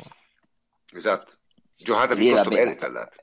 Era stata una partita stradominata in lungo largo dalla Juventus, eh, finale, beh, finale. Eh, però la Lazio è molto verticale con, uh, con Keita, ha anche Milinkovic Savic che è veramente un giocatore che in prospettiva può diventare un centrocampista totale e lo sfruttano molto per risalire il campo perché ha una forza aerea notevole e, e poi dopo varia dal 4-3-3 di partenza che è stato spesso utilizzato a una difesa 3 e si abbassa anche con tranquillità nella propria metà campo e commette anche diversi falli perché i giocatori difensori, come dicevi tu, non sono dei fenomeni, però sono aggressivi nella marcatura, se, se li superi ti, fanno, ti falciano senza problemi, correttamente, ma mm. Praticano un gioco maschio, eh? quindi eh, è una partita tosta. Mm. Dove... Mm, eh, sulla, Lazio, sulla Lazio... Scusate, sento dei rumori, eh, chiunque li faccia è pregato di non eccedere. Eh? Eh, d- dicevo, eh, sulla Lazio io ricordo mh, mm, quello che ho detto dopo la partita di andata, che probabilmente sarebbe stata una sorpresa, soprattutto in casa, eh, perché seguendo il calcio giovanile ho sempre seguito Simone Inzaghi eh, mh, mm, e che ritengo un, allenatore davvero bravo e di prospettiva, perché un pragmatico, è uno che sa fare tante cose e secondo me quest'anno il valore di Simone Inzaghi lo possiamo capire dal lavoro che ha fatto con Felipe Anderson che lo ha reso finalmente un calciatore eh, continuo eh, togliendogli magari qualche picco offensivo ma eh, regalando alla Lazio un giocatore di qualità, un regista esterno in realtà eh, che, anche da un, dal carattere particolare. Quindi eh, complimenti a Simone Inzaghi che fa giocare davvero bene la Lazio, però io ritengo che la Juve debba fare, cioè la Lazio li devi fare un po' sfogare. Ecco, io credo che eh, la Juve sa fare questo tipo di partite, sa aspettare il momento giusto per poi eh, colpire. Non mi aspetto una partita con tanti gol, mi aspetto una partita un po' bloccata, ma che ma sono le partite che la Juve sa gestire. Mm, ecco perché la domanda è come giocherà la Juve? Come giocherà la Juve? Col 4-2-3-1? Ah, vuoi saperlo da me? Cioè, secondo me sì. No, no. 4-2-3-1. Sì, per me 4-2-3-1. Eh, ripeto, non una partita aggressiva della Juve, ma secondo me la Juve aspetterà il momento giusto per, per colpire la Lazio, palleggiando, cercando di palleggiare e non dando profondità alla Lazio, che come ha detto prima Davide è una squadra molto verticale, eh, anzi fin troppo forse verticale, che immobile va solo in verticale, no? eh, vabbè, immobile... No, vabbè, io, io l'impressione mia della Lazio è che sia una squadra che gioca molto bene, ma che è il tipo di squadra che la Juve sa esattamente come controllare. È un po' un piccolo Monaco da questo punto di vista, cioè una squadra gioca molto in verticale, gioca molto sulle transizioni, in difesa non è granché. Cioè, onestamente, al di là del fatto che sono effettivamente molto in forma e stanno giocando molto bene, tenere Keita e, e, e Immobile o il Minico di Savic chi giocherà non mi pare un problema insormontabile per la fase difensiva della Juve, ecco, onestamente. Per me, prof, noi giocheremo a tre. A tre. Eh, perché penso che si terrà quadrato in panchina. Perché per una, partita. è una partita secca e se non, non, hai possibilità di fare cambi davanti. È l'unico che hai e quindi secondo me giochiamo con lo stesso schieramento fluido 3-4-3 insomma quello che abbiamo visto nelle due partite con Monaco sì, Anche perché, perché sono con la difesa 3 magari togli il gioco in verticale, controlli un po' meglio la profondità. Ci sono dei punti di somiglianza, secondo me, tra, tra la Lazio e il Monaco. Eh, cioè, qualcuno sta facendo molto rumore, ragazzi. Bisogna essere moderi perché se esagerato. Dicevo, eh, la, la, Lazio somiglia parecchio al Monaco come modo di giocare, secondo me. Cioè, chiaramente mutati, mutanti, ma i principi più o meno sono quelli. Molta verticalità, non una gran difesa gente di talento davanti, un po' di mazzolatori dietro. Non lo so, cioè, non mi pare il tipo di squadra che può mettere la Juve in difficoltà al di là di come giochi bene, al di là del momento. Rispetto sì. al Monaco, premesso che la differenza eh, non è di una ma di un paio di categorie tra la Juve e la Lazio, rispetto al Monaco è una squadra che è più abituata, cioè sa anche giocare a difendersi. Il Monaco sapeva, sapeva, e sa giocare in un solo modo. La Lazio in questa stagione ha dimostrato, e anzi, ed era lì il mio diciamo, eh, pregiudizio verso Simone Inzaghi. Io guardandolo ovviamente nelle partite importanti, lo vedevo sempre con un gioco estremamente difensivo e dicevo, va bene, sì, il solito allenatore italiano alla Pioli, Prandelli, Donadoni, menzioniamo un'altra 50 che sa mettere su eh, Ranieri, una solita Ranieri. fase eh, Ranieri, che sa mettere su una solita fase difensiva ma poi non ha il cambio di marcia e invece no ha dimostrato anche qualcosina di più per adesso però quella fase difensiva solida se vuole farti una partita in cui si difende e basta e ti fa passare la voglia di amare il calcio come solo gli allenatori italiani sanno fare ecco lui lo sa fare, quindi questo il Monaco eh, non ce l'aveva nelle sue corde quest'anno. Certo, certo, certo. Ma eh, diciamo come la vedete? E no, insomma, e, Scusa, e se non è pazzo, credo che la imposterà così. Per quanto sia in gran forma, non credo che la vorrà impostare sul tipo Roma, eh, vengo lì e li domino, li prendo a pallonate. La vorrà impostare sul facciamoci un, una bella partita noiosa da 0 a 0 e speriamo nell'episodio nella sculata. Mm. Non lo so, cioè, diciamo, è, questa è una tattica che contro la Juve poteva funzionare fino a dicembre. Ora mi sembra anche questa non, non funziona più tanto bene, semplicemente che la Juve aspetta, come te, è più brava di te a sfruttare le occasioni. questo è il punto, perché ha giocatori migliori avanti, quindi... Eh... Cioè, se te la riduci a episodi, è più facile vincere la Juve. Questo è il punto, secondo me. Ma soprattutto penso che Allegri non consentirà alla Lazio di fare la partita che la Lazio vuole. Ecco, ma quale partita vuole la Lazio? Quella di Perché giocare in è... contropiede. Ah, vabbè, no, questo se, lo, questo se lo scordano. Questo se lo scordano. con qualche magari inserimento dai centrocampisti. Eh, vabbè, questo, no, questo la Juve non, Questo non è quello che la partita vorrà fare un po' la Lazio, secondo me. Questo la Juve non lo concede a nessuno. Questo la Juve non lo concede a nessuno e non lo concederà neanche alla Lazio. Quindi non vedremo sicuramente una partita così. Non vedremo una partita così. Vedremo una partita cioè, al solito, se la Juve giocherà come eh, ha giocato ultimamente, cioè come sta giocando da gennaio, vedremo la partita che vuol fare la Juve, non quella che vuol fare la Lazio, secondo me. Poi è una finale, grattiamoci pure tutto quel che ci si deve grattare, ma eh, anche lì le categorie tra Juve e Lazio sono molte. Certo, una partita secca un talo meno, però insomma, alla fine non, non, non, dovrebbe essere una partita particolarmente difficile per la Juventus, nel senso dovrebbe essere una partita se la Juventus gioca come ha giocato sempre praticamente ultimamente, vince. Quindi non, non la vedo particolarmente diciamo, complessa. Poi ripeto, le cose possono andare in tanti modi. L'unico che non ha espresso la sua opinione è Antonio. Antonio, hai qualcosa da dire su questa partita prima di passare al tuo regno, che sarebbe il cazzeggio? No, prof, ma io sono, d'ac- ecco, ah. Nick, mi sono d'accordo. No, io sono d'accordo anche con, con Harry. Ero uno di quelli che eh, aveva seguito un pochettino eh, Inzaghi, se ne parlava bene. Quindi sono contento della stagione che sta facendo. Ma poi sono anche d'accordo con Davide. Quindi non, non toglierei altro tempo. Guarda, da questo punto di vista, eh, vi siete già espressi bene voi. Passiamo al cazzeggio, se vuoi. No, vabbè, diciamo, io avevo, avevo paura che di non riuscire a fare il cazzeggio stasera perché c'era molta roba, invece no. evidentemente Invece, invece, invece oggi ci... preparatevi, prenotatevi anche in, in chat sul cazzeggio. Eh.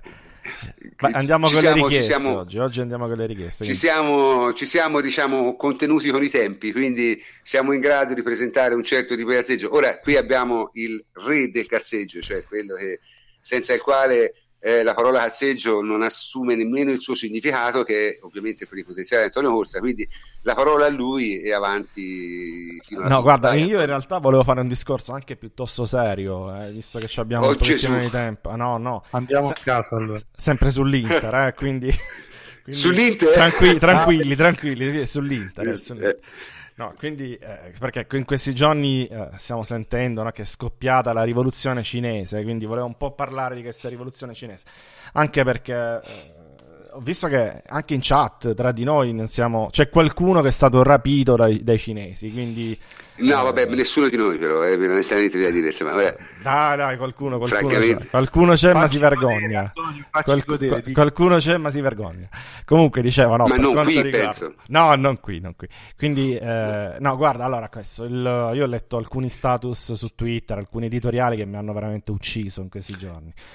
Perché eh, io avevo pensato quindi di, di fare un po' il, il punto no, di questa minacciosissima rivoluzione cinese eh, e, e, vado a braccio, diciamo, direi che eh, facciamo una ricostruzione un po' storica perché poi questi cinesi non è che sono arrivati l'altro ieri, ma sono ormai da un anno e qualcosa già hanno fatto, già hanno uno storico di comportamenti e io partirei da lì perché eh, semmai c'è un fatto di continuità più che di, di rivoluzione. Perché dico questo? Perché questa rivoluzione ha portato ad alcuni fatti, sicuramente ha portato all'assunzione di Frank De Boer che è un allenatore che senza esperienza e senza senso, questa opinione personale, ma poi si è visto, eh, che è stato preso bypassando la dirigenza italiana, perché sai, l'allenatore straniero faceva tanto Murigno e potenzialmente anche marketing, ed è stato un disastro, però è un disastro cinese, se lo vogliamo chiamare così. Seconda tappa. Sì, oddio, non è che Pioli sia stato un, molto meglio, eh? No, no, ma ci arriviamo, cioè, vabbè, per carità, non è che gli altri sono meglio, però dico, neanche i cinesi mm. so Dio,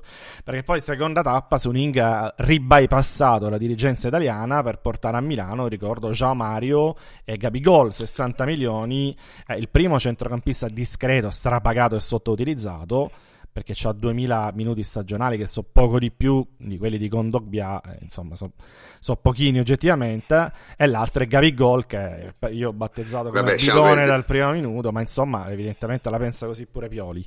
E, ehm, e poi eh, quest, questa rivoluzione cinese ha portato anche, eh, pare sempre Suning a, a licenziare Pioli eh, che è stato l'uomo invece scelto dalla dirigenza italiana, che per carità non mi metto a difendere, però a licenziarlo a tre giornate dalla fine, senza alcun senso anche in questo, in questo caso, se non quello dei famosi comunicati interisti che fanno i duri e puri, no?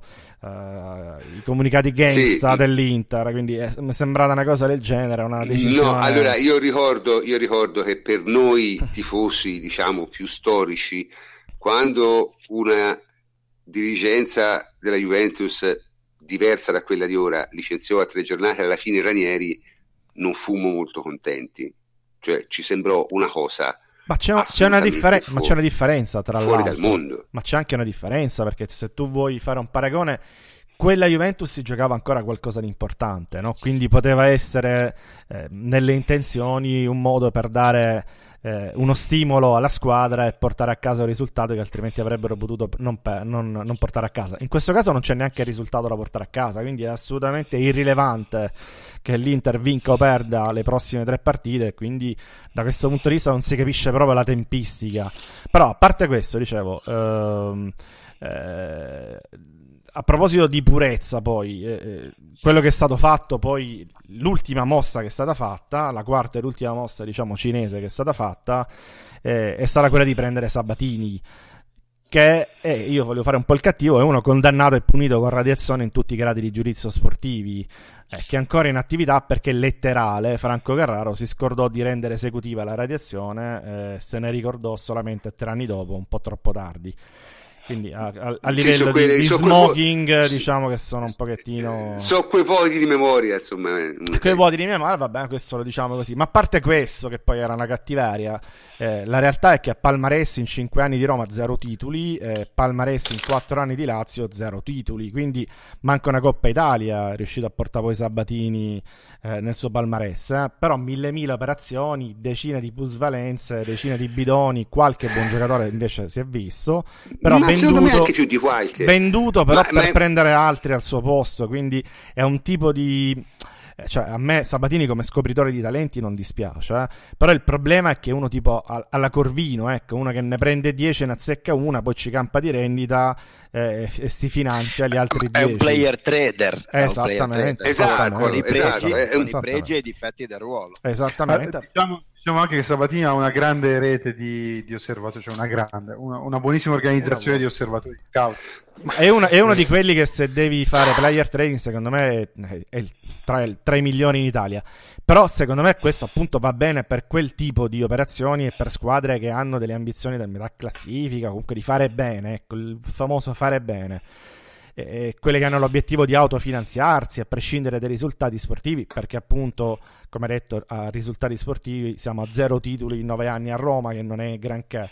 Eh, però se vuoi dominare il mondo come dicono di voler fare i cinesi, ecco, io non so se partirei da, da, da Sabatini, non so se sarei così esaltato come, come, sono tutti da Sabatini. Tra l'altro poi preso con il doppio ruolo perché eh, presso triplo. Sì, che poi si capisce. Pre- cioè, presso triplo io... ruolo, cioè di coordinatore tecnico di Suning eh, io ieri, ieri, ho visto una scena, francamente, delle sue foto che mi hanno fatto sorridere, quasi pena, devo dire la verità. Perché, per carità, lui è un milionario, io no, alzo le mani, ha vinto lui, però professionalmente era lì a discutere con un, con un allenatore o un dirigente, non so neanche chi fosse cinese, della squadra cinese della, della Suning, che ovviamente è ultima in classifica a proposito di rivoluzioni, e, e, e stringeva la mano a dei perfetti sconosciuti. Quindi pensa a te cosa potrà coordinare poi di sta squadra qui e dell'altra europea che, che apriranno, non si sa ancora dove, che compreranno, non si sa ancora quale. Quindi... Scusa, una, una, parola, una parola. Ucci chiedono, dice, ma Monchi a Roma o me? No, Monchi è bravo, il problema da Roma è un altro, ne parleremo. Ma Monchi ma è bravo. Monchi, Monchi, Monchi è bravo, ma alla voce titoli qualcheduno ce l'ha, ecco, poi fa player trading, sì, però c'ha qualche titolo pure in più. Eh, Sabatini Zaro. Eh, ad ogni modo, mentre io mi faccio venire questi dubbi no, circa l'effettiva coesistenza, ancora una volta, tra la dirigenza italiana che abbiamo detto prima, qualche cosa anche combinato, però che è rimasta tutta lì. Un ausilio che addirittura è stato rinnovato tre settimane fa. Eh, con l'estro cinese, che abbiamo visto qualche decisione così un po' cazzo l'ha presa, anche bypassando la dirigenza italiana, con Sabatini e forse pure con Oriali, si legge oggi. Eh, oggi c'è invece Sconcerti, eh, quindi entriamo nel cazzeggio, il nostro amico Sconcerti, che sul Corriere ha scritto una frase che mi ha ribaltato, perché ha scritto... La è cosa il segnale, eh? Eh, l'ho, l'ho nominato. Eh, la cosa mm. geniale è che nessuno al mondo ha mai cercato due modi diversi per giudicare un calciatore. Questo per eh, spiegare un po' la coesistenza forzata fra Ausilio e Sabatini. Cioè, siamo, secondo me, la super cazzola che diventa genialità. Ma, ma poi, vabbè, dai, non, no, diciamo che non apriamo neanche eh, l'argomento investimenti perché ve l'abbiamo promesso, il prof l'ha promesso più volte, no? Eh, ci torneremo con una puntata dedicata. Però no, oggi abbiamo letto con, con, le cifre, con la cosa. Con, con... No, no, ma ci con perché, perché, P, perché, poi siamo a, a, a, a, veramente a livelli assurdi. Ora siamo all'offerta di 140 milioni lordi per un allenatore che sia Conte o Simeone, il primo che accetta e quindi siamo, stiamo volando veramente su livelli altissimi con l'Inter. Quindi... No, sì, cioè stiamo, stiamo, proprio volando sulle ali delle minchiate più terribili, nel senso, ma, ma, la gente non si rende mica conto di cosa vuol dire investire 140 milioni lordi su un allenatore. Ma anche fossero cioè netti, cioè, eh. anche fossero netti. Ma dove cazzo li prendono? Su un Cioè, nel senso... Sì, ma e, e poi, la, poi la, la, la, UEFA li, li incula con un ferro rovente questa volta. Eh. Cioè, so, la potenza l'Inter... di Suning può tutto, quindi non stiamo L'Inter, l'Inter è sotto procedura UEFA, eh. Sì, non solo, senso... sotto, non solo, è sotto, procedura, ma c'è ancora tutte le restrizioni, ad esempio della, della Rosa, qualora dovesse qualificarsi per l'Europa Non solo, ecco, non, non, non solo c'ha una tranche, vabbè, ma non anticipiamo, ma diciamolo, no, c'ha no, una no. tranche di 189 milioni da pagare non, che non si sa letteralmente come farà. Eh, nel senso, non, non lo so, non... ma le... dicono la, la, la UEFA il fair play finanziario non lo applica, no lo applica e no. il problema è che No, lo il applica, che... il problema è che lo deve applicare pure l'Inter e applicarlo vuol dire mm. che deve restare esatto. più o esatto. meno in una situazione di bilancio tra entrate e uscite, quindi se tu spendi lo, mille, lo, mila miliardi esempio, per comprare qualcuno devi anche incassarne mille, mila non miliardi. Solo, non solo, ma poi il fatto che la, che la UEFA lo applica, basta guardare la rosa con cui ha dovuto giocare l'Inter in Europa League. Eh, appunto. Capito? E il problema è che... Ma- magari ti immagini dice, pure perché non erano ma, ma è l'Europa, ma è l'Europa League. Di giocarci. Allora, scusa, allora, io eh, amo molto i nostri ascoltatori, ma non quando dicono cose...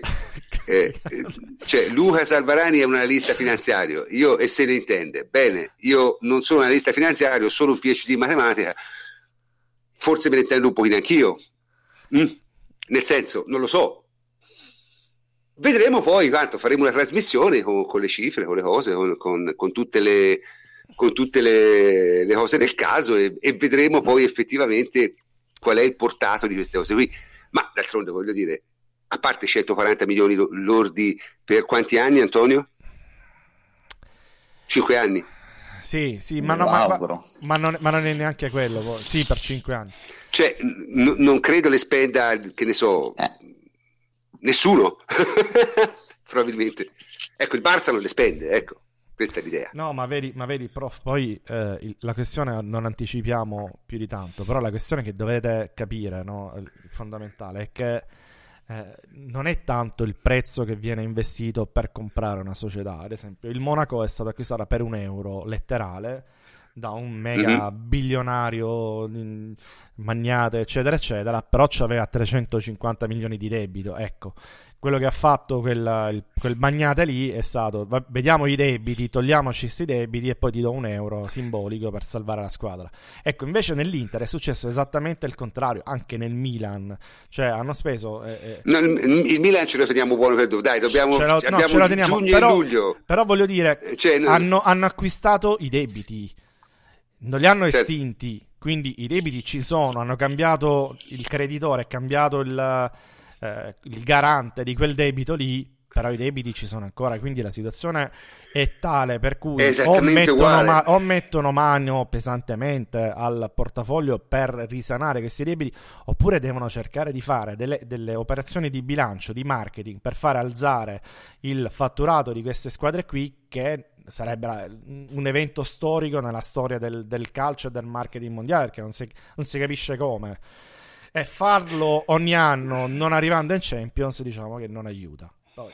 Allora, loro possono ricevere un minimo d'aiuto dal fatto che dall'anno prossimo, grazie ad Andrea Agnelli, ci saranno quattro squadre italiane ai gruppi, per cui se arrivi nei primi quattro sei certo hai come, minimo, hai come minimo una trentina di milioni 35 assicurati il problema è arrivarci perché il problema è che neanche basta poi eh, vabbè ma comunque insomma diciamo se, se, l'Inter riuscisse a fare la Champions League anche senza grandissime eh, prestazioni o comunque magari arrivando terzo e facendo una buona Europa League eh, per 3-4 anni di fila probabilmente alla fine insomma si ritira su. Ma il problema è arrivarci. Soprattutto il problema è come mai in Italia ancora si sparano tutte queste minchiate incredibili eh, No, la quarta non farà i preliminari, no, Paolo no, Tommaso. Quattro, la, quarta, la, quarta, va direttamente ai gruppi. È la riforma dell'anno prossimo, contrattata da Andrea Agnelli, che evidentemente ha i suoi interessi. Eh, comunque, il discorso è com'è possibile che ancora non si sia capito com'è il gioco? Cioè, nel senso, che, com'è possibile? Perché io capisco eh... che il tifoso medio è scemo, però insomma c'è un limite. Eh. Prof, eh, eh, guarda, allora, l'Inter finora, cioè la rivoluzione cinese assomiglia tantissimo a quello che ha fatto Moratti, eh. cioè mandare via l'allenatore, spendere un po'. Eh, sì, appunto, questo, ma so, cioè, so, senza so, una società, senza, senza poi creare una società, decide lui, i correnti, tutto. Mm, ti dico, martedì, parlando anche con alcuni amici dell'Inter, che erano lì con me al campo, eh, c'è l'impressione che tu vedi l'esonero di Pioli e dici eh, sarà stato Icardi, sarà stato qualcuno, perché non c'è nessuna spiegazione tattica, tecnica, tra partita alla fine, la stagione terminata. E, e poi tornando alla tua domanda, cioè, so, magari sono gli, gli, stessi che credono, magari sono quelli che poi durante la stagione, durante l'anno, definiscono puttanate o giornalai eh, i giornalisti e però quando li fanno sognare con i nomi e sono pronti a crederci.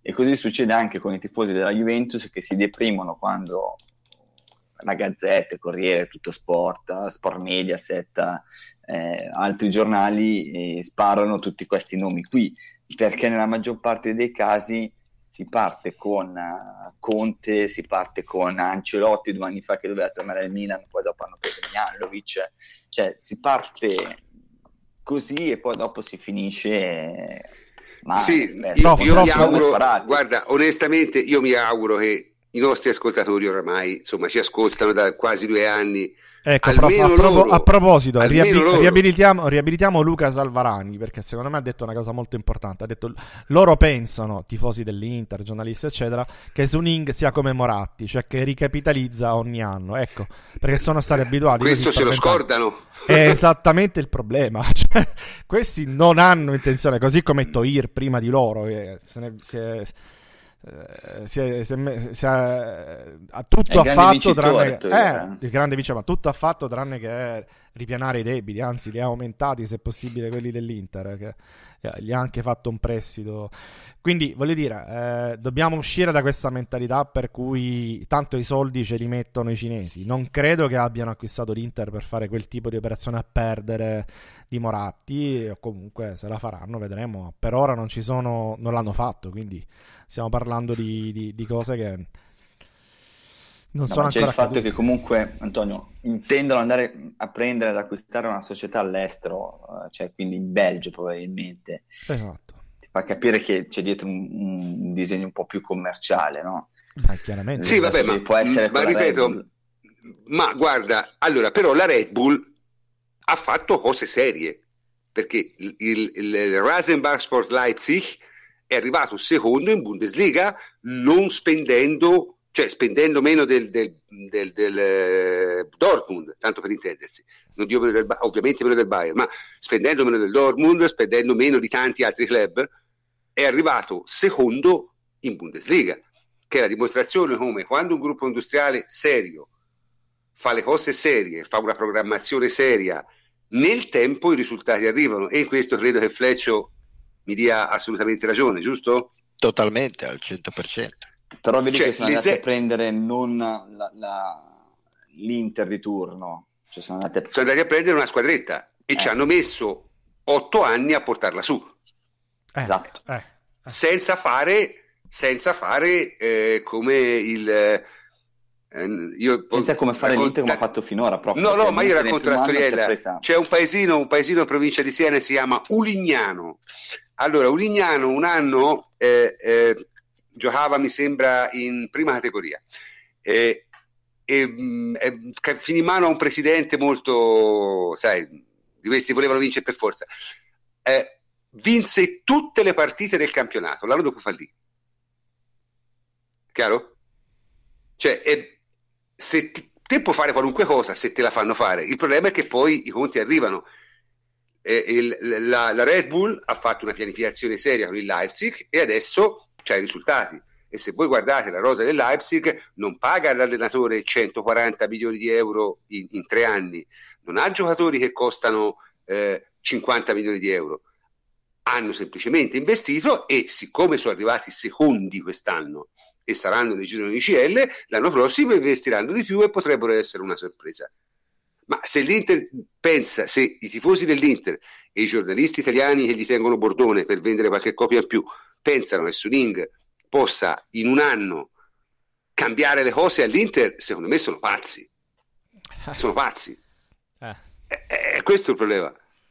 Cioè, le possono cambiare nel senso che possono rimettere a posto conti, possono evitare di fare qualche figura di merda in meno, ma non è che la possono far diventare in un anno una squadra che compete, non dico per lo scudetto, quello è impossibile, nemmeno loro ci pensano, ma anche per arrivare nelle prime tre. È impossibile e lo stesso vale per il Milan tra l'altro. Ah, comunque l'Inter è l'argomento principale del nostro pezzo di stasera e ripeto, trovo incredibile, incredibile che ancora ci sia chi ci casca. È incredibile, tutto qua.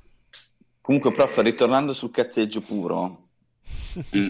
oggi sulla Gazzetta su... abbiamo visto eh, un servizio con tutti i nomi per la panchina. Già, okay. sei, sei nomi per la panchina dell'Inter. Allora, vogliamo se me li ricordo tutti. Eh, eh, allora, italiani, Sarri e Spalletti. Sono come gli apostoli, no? Te devi ricordare. Sì. Poi c'è Conte, una Emery, eh, poi? Simeone, Simeone sicuramente. Simeone, manca il sesto. Non so, però ti posso dire che spunta una nuova idea. Eh? Ah, sì? Che è l'alternativa. Non si capisce a chi, però è l'alternativa. Pocettino. Pocettino. L'Inter è pronto a raddoppiarlo allora, il discorso è, io anche questo, io non riesco a capire come facciano seriamente a pensare che un allenatore come Pocettino, che l'anno prossimo farà Champions League col Tottenham, sicuro, possa scendere di due categorie e andare all'Inter. Per quale ragione? Cioè, non c'è niente che glielo possa convincere. Per la rivoluzione cinese, per Sabatini. Cioè, non ci sono neanche prospettive. Sì, Sabatini, Sabatini al massimo può convincere il tabaccaio a vendere due stecche e sigarette invece di una. Cioè, è questo. Eh, ora, non esageriamo. Eh, eh, eh capito? Non, non, non, lo so, nel senso, non, non, è pensabile. Allora, se loro avessero detto, guarda, eh, un, giocat- un allenatore, Spalletti, Spalletti ci sta Spalletti ci sta perché ha avuto una brutta avventura con la Roma. Eh, certo, ritrovarsi un'altra volta Sabatini non è proprio il massimo, però vabbè, insomma, da qualche parte dovrà andare. Potrebbe pensare a costruire sull'Inter. Conte, Conte, ragazzi, nel senso, io lo considero una persona con dei seri problemi, non come allenatore, eh? come allenatore è, uno, è nei primi cinque al mondo, forse anche nei primi tre ma una persona che a livello personale ha, ha, ha qualche problema diciamo, di relazione, ma non, non, penserò mai che sia così pazzo da scendere di due categorie, anche perché il gioco di ripartire dal basso funziona finché funziona, ma la prima volta che non ti funziona prendi una vagonata di merda, eh? ma una vagonata. Quindi non lo so, io non riesco a capire, cioè è anche difficile cazzeggiare perché queste cose qui sono anche per certi versi un po' tristi. No, non trovate? Ma non stiamo parlando del vero aspetto dell'Inter, cioè la notizia è che Mil- Milli Moratti fa parte ah, ancora ecco. dell'organigramma dell'Inter. Come esperta di coreografie che era lei una volta? Uh. Quella era esperta di coreografia, qualcosa del genere. Adesso advisory board, così generico. Vabbè, quella sai, qualcuno ci deve mettere. Era direttore comunque, artistico ripeto, comunque, non fate... Il direttore artistico. Ah, direttore artistico, non direttore fate artistico, battute, sì, sì. non fate battute. No, vabbè, comunque... No, ripeto, tra l'altro io... l'Inter deve prendere anche, scusa, prof, un amministratore delegato. Ah, pure, perché non, sì, non ce l'hanno abbastanza. Sì, allora, perché sostanzialmente funziona come Mosè mm, e quindi il presidente dell'Inter dalla Cina svelerà settimana prossima il nuovo organigramma, come se fossero le tavole della legge, no? Quindi ci sarà un nuovo organigramma dell'Inter. No, vabbè, mm, lasciamo per... cioè nel senso, a me, ripeto, io hanno fatto non ho una grande... Eh, io ve lo ricordo, hanno fatto il casting con i giocatori peccati, con gli allenatori peccati che andavano lì, salivano l'ascensore ripresi, un'umiliazione totale. Eh, no, cioè, vabbè, ci, io, ci speri io... dell'Inter? Sì, ci spero, speriamo, vediamo, speriamo che va tutto bene. E poi cacciati miseramente, è una cosa veramente brutta da vedere, brutta. Eh, per, per, esempio, eh, qui si ritorna al solito discorso, no? Eh, un nostro ascoltatore dice ho letto che Peric lo ha venduto per 60 milioni chi cazzo te lo dice? cioè ora non lo puoi vendere quanto se lo vendi quanto lo paghi non lo sai finché non c'è un comunicato ufficiale non, cioè di che si parla di che no, si parla ma soprattutto bello rinforzarsi vendendo Perisic cioè Eh, è che quello c'hanno di buono. Perisic appunto, appunto, Bene cioè, così, bene, bene. Magari senso, vendono pure eh, siamo, i cardi siamo... e poi... Siamo... Ecco, allora ragazzi, io ve lo dico, dice lo sto leggendo. Allora, eh, voi ragazzi, deve partire da un presupposto. Tutto quello che c'è scritto sui giornali è falso. Non è sempre vero così, ma se lo pensate, azzeccate il 98% delle volte, che è sufficiente per aver ragione sempre, secondo me, no? Eh, quindi lasciamo perdere i giornali, cioè, affidiamoci un attimino di più alla logica, perché se voi guardate quello che è successo nel calcio negli ultimi dieci anni, quello che è successo davvero, cioè i fatti che si sono verificati, non siamo usciti tanto dalla logica delle cose. Cioè l'idea che il calcio abbia la sua specificità, sia una cosa particolare, sia una situazione eccezionale, sia un, una cosa, eh, come si dice, eh, magica e imprevedibile e eh, non considerabile dalle cose normali. Sono puttanate. Il calcio è uno sport e quindi valgono valori sportivi, prima più di tutto. Secondo, è un fatto economico, cioè valgono, lo stato economico delle società è la cosa fondamentale. Ok? Quindi, voglio dire, il resto sono puttanate e, e, e, se vanno bene per riempire i giornali, non devono andare bene per riempire il cervello della gente che pensa. E questo è il punto, non devono andare bene. Devono essere cose che la persona pensante di, di livello normale rifiuta in quanto tale se ne può servire veramente per farsi quattro risate e fare cazzeggio come facciamo noi. Io bene ragazzi? Certo. Cioè, è questo il punto. Nel senso, si ride, si scherza, si dice i nomi del, degli allenatori dell'Inter, ma si sa che sono puttanate. Si sa che l'Inter al massimo ci va Spalletti, al massimo, eh, se proprio gli va bene. Se no ci va qualche sconosciuto messo lì da Suning. È chiaro? Quindi, nel senso, non, non, dobbiamo parlare di queste cose, non dobbiamo parlare di queste cose. È chiaro? Quindi direi che a questo punto siamo andati a mezzanotte e venti, abbiamo cazzeggiato abbastanza sull'Inter, penso si possa chiudere, anche perché poi insomma alla fine sembra sempre di sparare sulla Croce Rossa, ma vi, perme- vi prometto che tra giugno e luglio spareremo molto sulla Croce Rossa, perché la mia impressione è che sarà un mercato estremamente divertente, specie per noi che non facciamo mercato. è questo il punto. Quindi sarà estremamente divertente commentare quello che succederà. E con questo eh, saluto i miei complici a partire da Antonio Corsa. Ciao Antonio. Ciao prof, alla prossima. Sperando che sia. Enrico Ferrari. Eh vabbè, e vediamo. Enrico Ferrari, ciao Henry. Buonanotte a tutti. Davide Terruzzi, ciao Davide. Buonanotte prof, ciao a tutti. Francesco Andrianopoli, ciao Francesco. Ciao prof, buonanotte a tutti anche da me.